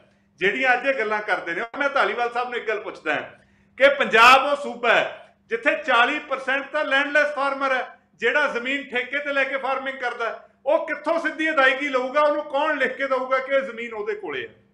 ਸੋ ਕੇਂਦਰ ਸਰਕਾਰ ਦੀਆਂ ਜਿਹੜੀਆਂ ਨੀਤੀਆਂ ਨੇ ਪੰਜਾਬ ਪ੍ਰਤੀ, ਉਹ ਬਹੁਤ ਘਾਤਕ ਨੇ ਔਰ ਲਗਾਤਾਰ ਫੈਡਰਲ ਸਿਸਟਮ ਨੂੰ ਚੋਟ ਪਹੁੰਚਾਈ ਜਾ ਰਹੀ ਹੈ। ਪਰ ਉਸ ਤੋਂ ਵੱਡਾ ਗਿਲਾ ਕੈਪਟਨ ਅਮਰਿੰਦਰ ਸਿੰਘ ਨਾਲ ਹੈ, ਕਾਂਗਰਸ ਨਾਲ ਹੈ। ਇਹ ਆਪਣਾ ਪੰਜਾਬ ਦਾ ਕੇਸ ਪਤਾ ਨਹੀਂ ਕਿਸ ਡਰੋਂ ਕੇਂਦਰ ਅੱਗੇ ਅਸਲੀ ਰਾਖੀ ਨਹੀਂ ਪਾਉਂਦੇ। ਇਹ ਜਦੋਂ ਪਹਿਲਾਂ ਵੀ ਇਹਨਾਂ ਦੇ ਮੰਤਰੀਆਂ ਨੇ ਉੱਥੇ ਜਾ ਕੇ ਮੀਟਿੰਗ ਕਰੀ ਹੈ ਉੱਥੇ ਰਿਟਨ ਅਸ਼ੋਰੈਂਸ ਦਿੱਤੀ ਹੈ ਕਿ ਤੁਸੀਂ ਇੱਕ ਵਾਰੀ ਆ ਚੱਕ ਲਓ ਝੋਨਾ ਚੱਕ ਲਓ। ਅੱਗੇ ਨੂੰ ਅਸੀਂ ਜਿਹੜੀ ਅ, ਅਦਾਇਗੀ ਹੈ ਤੁਸੀਂ ਤਾਂ ਹੀ ਕਰਿਓ ਜਦੋਂ ਸਾਰਾ ਕੁਝ ਆਨਲਾਈਨ ਹੋ ਜਾਊਗਾ। ਅੱਜ ਵੀ ਮੈਨੂੰ ਨਹੀਂ ਸਮਝ ਆਉਂਦਾ ਵਿਜੇ ਕਾਲੜਾ ਸਾਹਿਬ ਕਿਉਂ ਡਿਫੈਂਡ ਕੀਤਾ ਉਹਨਾਂ ਨੇ। ਪਰ ਕਿ ਜਿਹੜੀ ਆਪਣੀ ਕਾਂਗਰਸ ਸਰਕਾਰ ਹੈ ਇਹ ਹਲੇ ਵੀ ਟਾਈਮ ਗੇਨ ਪਾਲਿਸੀ 'ਚ ਹੀ ਹੈ। ਮੈਨੂੰ ਇੱਕ ਵਾਰ ਦੱਸ ਦੇਣ ਕਾਲੜਾ ਸਾਹਿਬ ਕਿ ਕਿਸੇ ਵੀ ਇੱਕ ਚਿੱਠੀ ਦੇ ਵਿੱਚ ਅਮਰਿੰਦਰ ਸਿੰਘ ਨੇ ਲਿਖਿਆ ਹੋਵੇ ਕਿ ਮੈਂ ਇਹਨੂੰ ਸਪੋਰਟ ਨਹੀਂ ਕਰਦਾ, ਇਹ ਮੈਂ ਲਾਗੂ ਨਹੀਂ ਹੋਣ ਦਊਂਗਾ। ਉਹ ਟਾਈਮ ਗੇਨ ਪਾਲਿਸੀ ਦੇ ਵਿੱਚ ਨੇ, ਉਹ ਕਹਿੰਦੇ ਨੇ ਕਿ ਥੋੜਾ ਟਾਈਮ ਦੇ ਦਿਓ, ਕਿਉਂਕਿ ਅਮਰਿੰਦਰ ਸਿੰਘ ਜੀ ਭਲਾ ਭਾਤੀ ਜਾਣਦੇ ਨੇ ਕਿ ਉਹਨਾਂ ਕੋਲ 1 ਸਾਲ ਦਾ ਸਮਾਂ ਪੰਜਾਬ ਦੇ ਵਿੱਚ ਰਹਿ ਗਿਆ। ਸੋ ਸਿਰਫ ਆਪਣੀ ਟਰਮ ਟਪਾਉਣ ਦੀ ਗੱਲ ਹੈ। ਜਦ ਕਿ ਮੈਂ ਇਹ ਗੱਲ ਕਹਿਣਾ ਕਿ ਰਾਜਨੀਤੀ ਨਹੀਂ ਹੋਣੀ ਚਾਹੀਦੀ, ਇਹ ਬਹੁਤ ਵੱਡੀ ਸੱਟ ਵੱਜਣੀ ਹੈ ਪੰਜਾਬ ਨੂੰ। ਜਿਹੜੀ ਸੂਬਾ ਸਰਕਾਰ ਹੈ, ਇਹਨੂੰ ਕੇਂਦਰ ਦੇ ਸਾਹਮਣੇ ਖੜੇ ਹੋ ਜਾਣਾ ਚਾਹੀਦਾ ਹੈ। ਹਲੇ ਵੀ ਜਿਹੜੀਆਂ ਪਹਿਲਾਂ ਲਿਖਤੀਆਂ ਦਿੱਤੀਆਂ ਨੇ ਮੈਂ ਅੱਜ ਵੀ ਕਹੂੰਗਾ ਕਿ ਲਿਖਤੀ ਭੇਜਣ ਕਿ ਅਸੀਂ ਇਹ ਸੂਬੇ ਦੇ ਵਿੱਚ ਲਾਗੂ ਨਹੀਂ ਹੋਣ ਦਵਾਂਗੇ। ਸਾਡੇ ਸੂਬੇ ਦਾ ਵੱਡਾ ਨੁਕਸਾਨ ਹੋਵੇਗਾ ਇਹ ਗੱਲਾਂ ਦੇ ਨਾਲ। ਖੁੱਲਰ ਸਾਹਿਬ ਕੀ ਕਹੋਗੇ? ਕਾਂਗਰਸ ਪਾਰਟੀ ਆਉਣਾ ਕੱਲੜਾ ਜੀ ਮੈਂ ਬਾਅਦ ਚ ਆਉਣਾ ਪਹਿਲਾਂ ਇਹਨਾਂ ਦੀ ਟਿੱਪਣੀ ਲਈਏ ਕਾਂਗਰਸ ਤੇ। ਹਾਂਜੀ ਖੁੱਲਰ ਸਾਹਿਬ। ਵਾਲੀਆ ਸਾਹਿਬ ਜਿਹੜੀ ਗੱਲ ਕਈ ਕਲੇਰ ਸਾਹਿਬ ਨੇ ਦੇਖੋ ਜਿਹੜੀ ਪੰਜਾਬ ਕਾਂਗਰਸ ਔਰ ਕੈਪਟਨ ਅਮਰਿੰਦਰ ਸਿੰਘ ਜੀ ਦਾ ਸਟੈਂਡ ਜਿਹੜਾ ਉਹ ਬਿਲਕੁਲ ਸਪਸ਼ਟ ਆ। ਅਸੀਂ ਸੀਐਮ ਸਾਹਿਬ ਨੇ ਕੱਲ ਵੀ ਕਿਹਾ ਕਿ ਇਹਦੇ ਖਿਲਾਫ ਹੈ ਅਸੀਂ ਜਿਹੜੇ ਆੜਤੀ ਹੈ ਇੱਕ ਸਿਸਟਮ ਜਿਹੜਾ ਪਿਛਲੇ 70 80 ਸਾਲ ਤੋਂ ਚੱਲ ਰਿਹਾ ਵਾ, ਇਹਨਾਂ ਦਾ ਜਿਹੜਾ ਭਾਈਚਾਰਕ ਸਾਂਝ ਹੈ, ਇਹਨੂੰ ਢਾਹ ਲਾਉਣ ਦੀ ਕੋਸ਼ਿਸ਼ ਕੀਤੀ ਜਾ ਰਹੀ ਹੈ। ਔਰ ਕਿਸੇ ਨੇ ਵੀ ਜਿਵੇਂ ਕਲਰਾ ਸਾਹਿਬ ਨੇ ਕਿਹਾ, ਇਹ ਦੱਸਣ ਵੀ ਕਿਸ ਕਿਸਾਨਾਂ ਨੇ ਕਿੱਥੇ ਮੰਗ ਕੀਤੀ ਆ ਕਿ ਜੀ ਸਾਨੂੰ ਡਾਇਰੈਕਟ ਪੇਮੈਂਟ ਚਾਹੀਦੀ ਹੈ 40% ਜਿਵੇਂ ਕਲੇਰ ਸਾਹਿਬ ਵੀ ਦੱਸ ਕੇ ਹਟੇ ਨੇ ਕਿ 40% ਜਿਹੜੇ ਲੈਂਡਲੈਸ ਫਾਰਮਰਸ ਨੇ, ਜਿਹੜੇ ਆਪਣੇ ਠੇਕੇ ਤੇ ਲੈ ਕੇ ਬਾਈ ਕਰਦੇ ਨੇ, ਕੋਈ ਐਨ ਆਰ ਆਈ ਬਾਹਰ ਬੈਠੇ ਨੇ, ਬੰਦੇ ਕੋਈ ਚੰਡੀਗੜ੍ਹ ਬੈਠੇ ਨੇ, ਉਹਨਾਂ ਦੀਆਂ ਜ਼ਮੀਨਾਂ ਵਾਉਂਦੇ ਨੇ, ਉਹਨਾਂ ਨੂੰ ਪੇਮੈਂਟ ਬੜਾ ਇਹ ਆਪਣਾ ਬੀਜੇਪੀ ਦੇ ਬੁਲਾਰੇ ਸਾਡੇ ਕਹਿ ਰਿਹਾ ਕਿ ਜੀ ਉਹਨਾਂ ਦੀ ਬੜੀ ਸਟਰੋਂਗ ਹੋ ਜਾਏਗਾ, ਸਾਰਾ ਕੁਝ ਹੋ ਜਾਏਗਾ, ਉਹ ਕਿੱਥੋਂ ਲੈਣਗੇ ਤੇ ਉਲਟਾ ਡਿਸਪਿਊਟ ਕ੍ਰੀਏਟ ਕਰਨਾ ਚਾਹ ਰਿਹਾ। ਦੇਖੋ, ਇਹਨਾਂ ਦੀ ਸ਼ੁਰੂ ਤੋਂ ਹੀ ਵਾਲੀਆ ਸਾਹਿਬ ਪਾਲਿਸੀ ਰਹੀ, ਜਦੋਂ ਦੀ ਕਿਸਾਨ ਐਜੀਟੇਸ਼ਨ ਸ਼ੁਰੂ ਹੋਈ ਹੈ ਜਦੋਂ ਦੇ ਬਲੈਕ ਫਾਰਮ ਬਿਲਸ ਲੈ ਕੇ ਆਏ ਨੇ, ਇਹਨਾਂ ਨੇ ਚਾਰ ਹੀ ਏਜੰਡਿਆਂ ਤੇ ਕੰਮ ਕੀਤਾ ਵਾ ਡੀਫੇਮ ਡਾਇਵਰਟ ਡਿਵਾਈਡ ਇਹਨਾਂ ਨੂੰ ਇਹ ਡਿਵਾਈਡ ਕਰਨਾ ਚਾਹੁੰਦੇ ਨੇ ਜਿਹੜਾ ਮੰਡੀ ਸਿਸਟਮ ਜਿਹੜਾ ਪੰਜਾਬ ਦਾ ਖਾਸ ਕਰਕੇ ਵਰਲਡ 'ਚ ਮਸ਼ਹੂਰ ਹੈ ਮੰਡੀ ਸਿਸਟਮ ਦੇਖੋ ਇਹਦੇ 'ਚ 8 ਲੱਖ ਦੇ ਕਰੀਬ ਮਜ਼ਦੂਰ ਨੇ ਸੀਏ ਨੇ ਮੁਨੀਮ ਨੇ ਸਾਰਾ ਇਸ ਸਟਰਕਚਰ ਨੂੰ ਖਤਮ ਕਰਨਾ ਚਾਹੁੰਦੇ ਇਹਦੀ ਲੋੜ ਕੀ ਹੈ? ਇਹ ਸਿੱਧਾ ਔਰ ਸਿੱਧਾ ਫੈਡਰਲ ਸਟਰਕਚਰ ਤੇ ਵਾਰ ਕਰਦੇ ਨੇ। ਇਹ ਸਿਰਫ ਇਸ ਗੱਲ ਤੋਂ ਅ, ਬਖਲਾਈ ਹੈ ਸੈਂਟਰ ਸਰਕਾਰ ਕਿ ਪੰਜਾਬ ਨੇ ਕਿਸਾਨੀ ਦਾ ਸਾਥ ਦਿੱਤਾ। ਪੰਜਾਬ ਸਰਕਾਰ ਕਿਸਾਨਾਂ ਦੇ ਹੱਕ 'ਚ ਖੜੀ ਆ। ਬਿਲਕੁਲ ਅਸੀਂ ਇਹਦੇ ਖਿਲਾਫ ਆ, ਸਿੱਧੀ ਅਦਾਇਗੀ ਦੇ। ਅਸੀਂ ਚਾਹੁੰਦੇ ਕਿ ਜਿਹੜੀ ਹੈਗੀ ਆ ਸੀਐਮ ਸਾਹਿਬ ਨੇ ਵੀ ਲਿਖੀ ਹੈ ਲੈਟਰ। ਸੀਐਮ ਸਾਹਿਬ ਨੇ ਕਿਹਾ ਕਿ ਅਸੀਂ ਇਹਦੇ ਬਿਲਕੁਲ ਖਿਲਾਫ ਹੈ ਡਾਇਰੈਕਟ ਪੇਮੈਂਟ ਦੇ ਅਸੀਂ ਆੜਤੀਆਂ ਦੇ ਥਰੂ ਜੋ ਸਿਸਟਮ ਚੱਲਦਾ ਆ ਰਿਹਾ, ਉਹੀ ਕਰਾਂਗੇ। ਭਰਤ ਭੂਸ਼ਣ ਆਸ਼ੂ ਜੀ ਵੀ ਮਿਲੇ ਨੇ ਸੈਂਟਰ ਦੇ ਮਿਨਿਸਟਰ ਨੂੰ। ਸੋ ਇਹਦੇ ਮੁਤਾਬਕ ਜਿਹੜੀ ਐਫਸੀਆਈ ਦੀ ਗੱਲ ਕਰਦੇ ਆ ਧਾਲੀਵਾਲ ਸਾਹਿਬ ਇਹ ਤੇ ਬਿਲਕੁਲ ਕੋਆਪਰੇਟਿਵ ਹਾਊਸਾਂ ਦੇ ਜਿਹੜੇ ਅਹ, ਫਾਇਦਾ ਦੇਣ ਲਈ ਉਹ ਕਾਨੂੰਨ ਬਣਾ ਰਹੀ ਹੈ ਡਾਇਰੈਕਟ ਜਿਹੜੀ ਉਹ ਪ੍ਰਾਈਵੇਟਾਈਜੇਸ਼ਨ ਆਫ ਮੰਡੀਆਂ ਦੀ ਉਹਦੇ ਕਰਕੇ ਇਹ ਸਾਰਾ ਕੰਮ ਕੀਤਾ ਜਾ ਰਿਹਾ। ਇਹ ਭਲੀ ਭਾਂਤੀ ਸਾਰੀ ਇਹ ਜਾਣਦੇ ਨੇ। ਅੱਜ ਧਾਲੀਵਾਲ ਸਾਹਿਬ ਇੱਥੇ ਬੈਠ ਕੇ ਜਿਹੜੀ ਮਰਜ਼ੀ ਗੱਲ ਹੈ ਆਪਣਾ ਪੱਖ ਪੂਰੀ ਜਾਣ ਪਾਰਟੀ ਦਾ ਬਿਲਕੁਲ ਇਹ ਅਡਾਨੀ ਅੰਬਾਨੀ ਨੂੰ ਦੋ ਇਹ ਹਮ ਦੋ ਔਰ ਹਮਾਰੇ ਦੋ ਦੀ ਸਰਕਾਰ ਆ। ਬਿਲਕੁਲ ਇਹਨਾਂ ਨੂੰ ਕੋਈ ਲੋਕਾਂ ਦਾ ਫਿਕਰ ਨਹੀਂ ਜਿਵੇਂ ਇਹ ਸਟੇਟਾਂ ਦੇ ਅਧਿਕਾਰ ਖੋ ਰਿਹਾ ਹੈ ਇਹ ਬਿਲਕੁਲ ਇਹਨਾਂ ਨੂੰ ਇਹਦਾ ਜਵਾਬ ਜਨਤਾ ਦੇਗੀ ਔਰ ਇਹਦਾ ਜਵਾਬ ਮਿਲੇਗਾ ਇਹਨਾਂ ਨੂੰ। ਜੀ ਖੁੱਲਰ ਸਾਹਿਬ ਹਾਂਜੀ ਗਰੇਵਾਲ ਸਾਹਿਬ ਕੁਝ ਕਹਿਣਾ ਚਾਹੁੰਦੇ ਨੇ ਉਸ ਤੋਂ ਬਾਅਦ ਮੈਂ ਅੱਗੇ ਆਉਣਾ। ਹਾਂਜੀ ਗਰੇਵਾਲ ਸਾਹਿਬ। ਵਾਲੀਆ ਸਾਹਿਬ ਇਹੀ ਬੇਨਤੀ ਕਰਨੀ ਚਾਹੂੰਗਾ ਕਿ ਆਪਣੇ ਬੀਜੇਪੀ ਤੋਂ ਕਹਿ ਰਹੇ ਆ, ਇਹ ਬਾਰ-ਬਾਰ ਕਿਹਾ ਜਾ ਰਿਹਾ ਕਿ ਅਸੀਂ ਜਿਹੜੇ ਛੋਟੇ ਕਿਸਾਨ ਨੇ ਉਹਨਾਂ ਨੂੰ ਸਿਸਟਮ 'ਚ ਲੈ ਕੇ ਆਉਣਾ ਚਾਹੁੰਦੇ ਆ ਜਦੋਂ ਤੁਸੀਂ ਡਾਇਰੈਕਟ ਇਨਕਮ ਪੈਸੇ ਟ੍ਰਾਂਸਫਰ ਕਰੋਗੇ ਮਾਲਕ ਨੂੰ, ਇੱਕ ਤਾਂ ਤੁਸੀਂ ਡਿਸਪਿਊਟ ਪਾਉਂਦੇ ਹੋ, ਦੂਜਾ ਤੁਸੀਂ ਉਹਨਾਂ ਨੂੰ ਪੁਸ਼ ਕਰ ਰਹੇ ਹੋ, ਉਹਨਾਂ ਨੂੰ ਤਾਂ ਕਿਸੇ ਵੀ ਤਰੀਕੇ ਨਾਲ ਫਾਈਨੈਂਸ ਨਹੀਂ ਮਿਲਣਾ। ਉਹ ਤਾਂ ਸਿਸਟਮ ਦੇ ਵਿੱਚ ਆਉਂਦੇ ਨਹੀਂ, ਉਹ ਤਾਂ ਭੀਖ ਮੰਗੂਗਾ। ਪਹਿਲਾਂ ਉਹ ਖੇਤੀ ਕਰੂਗਾ, ਜ਼ਮੀਨ ਵਾਹੂਗਾ ਫਸਲ ਖੜੀ ਕਰੂਗਾ, ਫਿਰ ਉਹ ਜਾ ਕੇ ਜਿਹੜਾ ਜ਼ਮੀਨ ਦਾ ਮਾਲਕ ਹੋਊਗਾ, ਉਹਦੇ ਮੂਹਰੇ ਹੱਥ ਟੱਟੂਗਾ ਕਿ ਭਾਈ ਜਿਹੜੇ ਤੇਰੇ ਅਕਾਊਂਟ 'ਚ ਆਏ, ਮੈਨੂੰ ਪੈਸੇ ਦੇ ਦੇ। ਸੋ ਬੇਸਿਕਲੀ ਇਹ ਚਾਹੁੰਦੇ ਇਹ ਨੇ ਕਿ ਇਹ ਜਿਹੜਾ ਸਿਸਟਮ ਹੈ, ਇਹ ਕਾਰਪੋਰੇਟ ਸਿੱਧੀ ਕਾਰਪੋਰੇਟ ਖੇਤੀ ਹੋਵੇ ਕਾਰਪੋਰੇਟ ਜ਼ਮੀਨ ਲੈਣ, ਵਿੱਚੋਂ ਜਿਹੜਾ ਗਰੀਬ ਘਰ ਪ- ਪ- ਪਲ ਰਿਹਾ, ਜਿਹਦੀ ਰੋਟੀ ਚੱਲ ਰਹੀ ਹੈ, ਜ਼ਮੀਨ ਠੇਕੇ ਤੇ ਲੈ ਕੇ ਉਹਨਾਂ ਨੂੰ ਪੁਸ਼ ਆਊਟ ਕਰਨ, ਉਹ ਸਿਰਫ ਮਜ਼ਦੂਰੀ ਕਰਨ ਕਾਰਪੋਰੇਟ ਕਾਰਪੋਰੇਟ ਘਰਾਣਿਆਂ ਦੀਆਂ ਨੌਕਰੀਆਂ ਕਰਨ। ਇਹ ਜਿਹੜੇ ਵਾਅਦੇ ਇਹਨਾਂ ਨੇ ਅੰਬਾਨੀ ਅਦਾਨੀ ਨੂੰ ਇਲੈਕਸ਼ਨ ਤੋਂ ਪਹਿਲਾਂ ਕੀਤੇ ਸੀ ਉਹ ਵਾਅਦੇ ਪੂਰੇ ਹੋ ਰਹੇ ਨੇ ਸਰ। ਇਹਦੇ ਚ ਕਿਸਾਨਾਂ ਦਾ ਕੋਈ ਹੱਕ ਨਹੀਂ। ਇੱਕ ਮਿੰਟ ਹੋਰ ਵਾਲੀਆ ਸਾਹਿਬ ਇੱਕ ਛੋਟੀ ਜੀ ਗੱਲ ਹੋਰ। ਐਂਡ ਕਾਂਗਰਸ ਦੀ ਹਿਪੋਕ੍ਰੇਸੀ ਇੱਥੋਂ ਪਤਾ ਲੱਗਦੀ ਹੈ ਕਿ ਲੋਕਾਂ ਮੂਰੇ ਤੁਸੀਂ ਕਹਿ ਦਿੰਦੇ ਹੋ ਕਿ ਅਸੀਂ ਇਹਨਾਂ ਨੂੰ ਅਪੋਜ਼ ਕਰਦੇ ਹਾਂ। ਚਿੱਠੀ ਤੁਸੀਂ ਲਿਖਦੇ ਹੋ ਕਿ ਇੱਕ ਸਾਲ ਟਪਾ ਲਓ ਕਿਉਂਕਿ ਪੈਸਾ ਤਾਂ ਅੰਬਾਨੀ ਦਾ ਨਹੀਂ ਗਰੇਵਾਲ ਸਾਹਿਬ ਕੋਈ ਚਿੱਠੀ ਚ ਇੱਕ ਸਾਲ ਨਹੀਂ ਲਿਖਿਆ। ਤੁਸੀਂ ਬਿਲਕੁਲ ਤੁਹਾਨੂੰ ਅੱਗੇ ਵੀ ਕਿਹਾ ਵਾ ਗਰੇਵਾਲ ਸਾਹਿਬ ਝੂਠ ਦਾ ਪ੍ਰਚਾਰ ਨਾ ਕਰਿਆ ਕਰੋ। ਆਪਣੇ facts and figures Walia Sahib ਨੇ ਗੱਲ ਇੱਥੇ ਤੁਹਾਡੇ ਨਾਲ ਕਲਰਾ ਸਾਹਿਬ ਬੈਠੇ ਆ ਕੋਈ ਇੱਕ ਸਾਲ ਦਾ ਟਾਈਮ ਨਹੀਂ ਅਸੀਂ ਕਿਹਾ। ਬਿਲਕੁਲ ਗਲਤ ਗੱਲ ਨਹੀਂ ਗਰੇਵਾਲ ਸਾਹਿਬ ਕਰੀ ਦੀ ਇਹ ਆਪਣੀ ਜਿਹੜੀ ਝੂਠ ਦੀ ਰਾਜਨੀਤੀ ਨਾ ਕਰਾਇਆ ਕਰੋ। ਬਿਲਕੁਲ ਕਿਹਾ ਕਿ ਇੱਕ ਸਾਲ ਲਈ ਪੋਸਟਪੋਨ ਕਰ ਲਓ ਤੁਸੀਂ ਕਹੋਗੇ ਅਪੋਜ਼ ਕਰੋ ਤੁਸੀਂ ਕਹੋਗੇ ਅਸੀਂ ਨਹੀਂ ਵਟਨ ਦਵਾਂਗੇ ਅਸੀਂ ਬਿਲਕੁਲ ਇਹਨੂੰ ਅਪੋਜ਼ ਕਰਦੇ ਹਾਂ ਅਸੀਂ ਡਾਇਰੈਕਟ ਪੇਮੈਂਟ ਦੇ ਖਿਲਾਫ ਹਾਂ ਆੜਤੀਆਂ ਦੇ ਥਰੂ ਪੇਮੈਂਟ ਹੋਊਗੀ। ਇਹਦੀ ਗੱਲ ਬਿਲਕੁਲ ਮੈਂ ਸਰ ਜੀ, ਆਪਣੇ ਪਾਰਟੀ ਦੇ ਨੂੰ ਤੇ ਕਹਿ ਰਿਹਾ। ਆਪਣੇ ਤਕੜੇ ਕਰਕੇ ਹੋਰ ਫਸਲਾਂ ਨੂੰ ਦਵਾ ਦਿੰਦੇ। ਇਹ ਵਾਪਸ ਗਰੇਵਾਲ ਤੁਹਾਡੀ ਗੱਲ ਆ ਗਈ ਲੇਕਿਨ ਇੱਕ ਗੱਲ ਆਪਾਂ ਹੋਰ ਵੀ ਖਿਆਲ ਰੱਖੀਏ। ਇਸ ਸਿਸਟਮ ਦੇ ਵਿੱਚ ਆਪਾਂ ਕਹੀ ਜਾਂਦੇ ਬੇਜ਼ਮੀਨੇ ਕਿਸਾਨ ਮਾਰੇ ਜਾਣਗੇ। ਆੜਤੀਆਂ ਵੀ ਮਾਰਿਆ ਜਾਊ। ਕਿਉਂ ਆੜਤੀਆਂ। ਮਾਰਿਆ ਜਾਊ? ਆੜਤੀਆਂ ਪੈਸਾ ਐਡਵਾਂਸ ਚੱਲਦਾ ਹੈ। ਜਿਹੜਾ ਹੁਣ ਜੇ ਸਿੱਧੀ ਅਦਾਇਗੀ ਹੋ ਜਾਂਦੀ ਹੈ ਆੜਤੀਆਂ ਦੇ ਕਰੋੜਾਂ ਰੁਪਏ ਲੱਗੇ ਆ। ਹੁੰਦਾ। ਤਾਂ ਅਗਲਾ ਆੜਤ ਬਹੁਤ ਸਾਰੇ ਲੋਕਾਂ ਉਹਨਾਂ ਦਾ ਪੈਸਾ ਮਾਰਿਆ ਜਾਊ। ਬੜਾ ਕੁਝ ਐਸਾ ਹੈ ਜਿਹਦੀ ਸਾਨੂੰ ਲੋੜ ਹੈ। ਹਾਂਜੀ ਧਾਲੀਵਾਲ ਸਾਹਿਬ ਕੀ ਕਹਿਣਾ ਚਾਹੁੰਦੇ ਤੁਸੀਂ? ਵਾਲੀਆ ਸਾਹਿਬ ਪਹਿਲਾਂ ਤਾਂ ਮੈਂ ਗਰੇਵਾਲ ਸਾਹਿਬ ਨੂੰ ਇੱਕ ਗੱਲ ਦਾ ਜਵਾਬ ਦੇਣਾ ਚਾਹੁੰਦਾ ਜਿਹੜਾ ਇਹ ਕਹਿੰਦੇ ਕਿ ਬੇਜ਼ਮੀਨੇ ਬੰਦੇ ਕੋਲੇ ਤਾਂ ਪੈਸਾ ਨਹੀਂ ਜਾਣਾ। ਦੇਖੋ ਜ਼ਮੀਨ ਦੇ ਕਾਗਜ਼ ਦਿਖਾਉਣ ਦਾ ਮਤਲਬ ਇਹ ਨਹੀਂ ਕਿ ਜ਼ਮੀਨ ਦੇ ਕਾਗਜ਼ ਜਿਹੜਾ ਹੈਗਾ ਉਹ ਜ਼ਮੀਨ ਦਾ ਮਾਲਕ ਦਿਖਾਊਗਾ। ਕਾਸ਼ਤਕਾਰ ਕੋ ਵੀ ਦਿਖਾ ਸਕਦਾ ਹੈ। ਕਾਸ਼ਤਕਾਰ ਨੇ ਕਿਹਦੇ ਜ਼ਮੀਨ ਲਈ ਹੈ ਕਿਵੇਂ ਲਈ ਹੈ ਉਹਦੇ ਨਾਲ ਜਿਹੜਾ ਹੈਗਾ ਜੇ ਫਾਰਮ ਉਹਦੇ ਕੋਲੇ ਜਾਊਗਾ ਨਾ ਬਿਲਕੁਲ ਸਾਹਿਬ ਗਲਤ ਗੱਲ ਕਰ ਰਹੇ ਹੋ ਬਿਲਕੁਲ ਬਿਲਕੁਲ ਗਲਤ ਗੱਲ ਗਲਤ ਹੈ ਇਹ ਬਿਲਕੁਲ ਗਲਤ ਗੱਲ ਹੋ ਰਹੀ ਹੈ ਜੀ ਇਹ। ਇਹ ਬਿਲਕੁਲ ਗਲਤ ਆ ਬਿਲਕੁਲ ਔਰ ਇਸ ਗਲਤ ਗੱਲ ਕਰ ਰਹੇ ਤੇ ਹੋ ਤੁਸੀਂ। ਬਿਲਕੁਲ ਜੀ। ਕਾਸ਼ਤਕਾਰ ਕਾਸ਼ਤਕਾਰ ਨਹੀਂ ਨਹੀਂ ਨਹੀਂ। ਇੱਕ ਇਹ ਸਾਲ ਲਈ ਨਹੀਂ, ਕਾਸ਼ਤਕਾਰ ਲੈ ਸਕਦਾ ਹੈ ਇਹ ਗਲਤ ਗੱਲ 12 ਤੁਸੀਂ ਸਾਲ ਲਈ ਵੀ ਲੈ ਸਕਦਾ ਹੋ। 5 ਸਾਲ ਲਈ ਵੀ ਲੈ ਸਕਦਾ ਹੈ ਔਰ ਤੁਸੀਂ ਉਹਨੂੰ ਨਹੀਂ, ਦੇਣਾ ਨਹੀਂ। ਚਾਹੁੰਦੇ ਕਾਸ਼ਤਕਾਰ ਦਾ ਹੱਕ। ਮਾਰਨਾ ਚਾਹੁੰਦੇ ਆ। ਸਾਰੇ ਰਲ ਧਾਲੀਵਾਲ ਕੇ ਸਾਹਿਬ ਜਿਹੜਾ ਮੰਨੋ ਕਿ ਤੁਸੀਂ ਕਾਰਪੋਰੇਟਾਂ ਨੂੰ ਲਿਆ ਕੇ ਆੜਤੀਆਂ ਨੂੰ ਮਰੀਜ਼ਾਂ ਨੂੰ ਉਹਨਾਂ ਦੇ ਮਜ਼ਦੂਰਾਂ ਨੂੰ ਖਤਮ ਕਰਨਾ ਚਾਹੁੰਦੇ ਹੋ ਪੰਜਾਬ ਨੂੰ ਨਹੀਂ ਨਹੀਂ ਜ਼ਮੀਨਾਂ ਦੇ ਹੱਕ 'ਚ ਖੜੇ ਆ ਬਿਲਕੁਲ ਅਸੀਂ ਉਹ ਛੋਟੇ ਦੀ ਗੱਲ ਹੱਕ 'ਚ ਖੜੇ ਇਹ ਤੁਸੀਂ ਬਿਲਕੁਲ ਗਰੀਬਾਂ ਨੂੰ ਲੁੱਟ imagination ਲਿਆ ਹੈ ਤੁਸੀਂ ਗਰੀਬਾਂ ਦੇ ਮੂੰਹ 'ਚੋਂ ਰੋਟੀ ਖੋਲੀ ਧਾਲੀਵਾਲ ਸਾਹਿਬ ਦੇਸ਼ ਨੂੰ ਬੇੜਾ ਗਰਕ ਕਰਕੇ ਰੱਖਤਾ ਤੁਹਾਡੀ ਪਾਰਟੀ ਨੇ ਦੇਸ਼ ਦਾ। ਮੈਂ ਮੈਂ ਮੈਂ ਧਾਲੀਵਾਲ ਸਾਹਿਬ। ਧਾਲੀਵਾਲ ਸਾਹਿਬ ਧਾਲੀਵਾਲ ਸਾਹਿਬ। ਧਾਲੀਵਾਲ ਸਾਹਿਬ। ਆਪਾਂ ਇੱਕ ਬ੍ਰੇਕ ਹੈ। ਇਹ ਹੈ ਬਾਰੀ ਬਾਰੀ ਸਾਰੇ ਬੋਲੋ।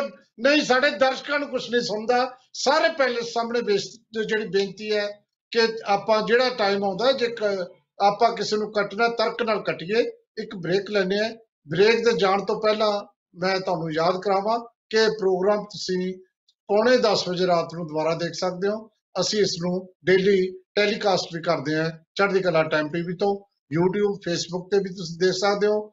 ਔਰ ਇਹ ਜੋ ਅਹ, ਸਾਡੀ ਚਰਚਾ ਚੱਲ ਰਹੀ ਹੈ ਇਹ ਇਸ ਕਰਕੇ ਅਹਿਮ ਹੈ 10 ਤਰੀਕ ਤੋਂ ਪੰਜਾਬ ਸਰਕਾਰ ਨੇ ਇਹ ਕਿਹਾ ਕਿ ਅਸੀਂ ਖਰੀਦ ਕਰਨੀ ਹੈ। ਜੇ ਇਹ ਰਿਹਾ, ਜਿਸ ਤਰ੍ਹਾਂ ਦਾ ਮਸਲਾ ਖੜਾ ਹੋਇਆ ਹੈ, ਜੇ ਉਹ ਟਾਈਮ 10 ਤੱਕ ਖਰੀਦ ਹੋਣੀ ਬੜੀ ਮੁਸ਼ਕਲ ਹੋ ਜਾਊਗੀ। ਇਹ ਬਹੁਤ ਕੁਝ ਐਸਾ ਹੈ, ਆੜਤੀਏ ਵੀ ਜਿਹੜੇ ਸਟ੍ਰਾਈਕ ਤੇ ਜਾਣ ਨੂੰ ਪੈ ਰਹੇ ਨੇ, ਇਸੇ ਕਰਕੇ ਸਾਡੇ ਨਾਲ ਪ੍ਰਧਾਨ ਨੇ ਫੈਡਰੇਸ਼ਨ ਆਫ ਭਾਰਤੀ ਐਸੋਸੀਏਸ਼ਨ ਦੇ, ਆਪਾਂ ਚਰਚਾ ਜਾਰੀ ਰੱਖਾਂਗੇ ਇੱਕ ਬ੍ਰੇਕ ਤੋਂ ਬਾਅਦ।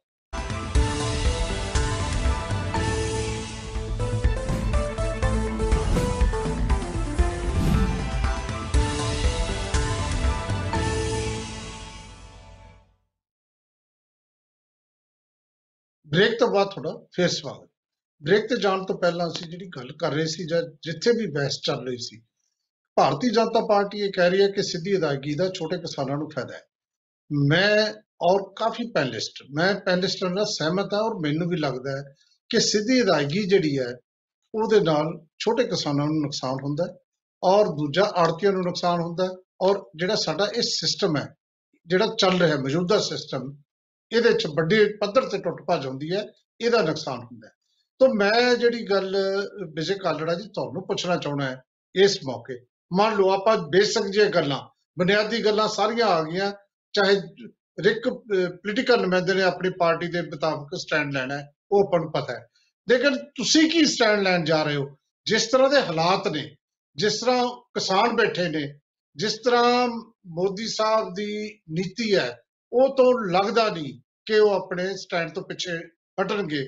ਜੇ ਪਿੱਛੇ ਨਹੀਂ ਹਟਦੇ, ਤੁਹਾਡਾ ਕੀ ਸਟੈਂਡ ਹੋਊ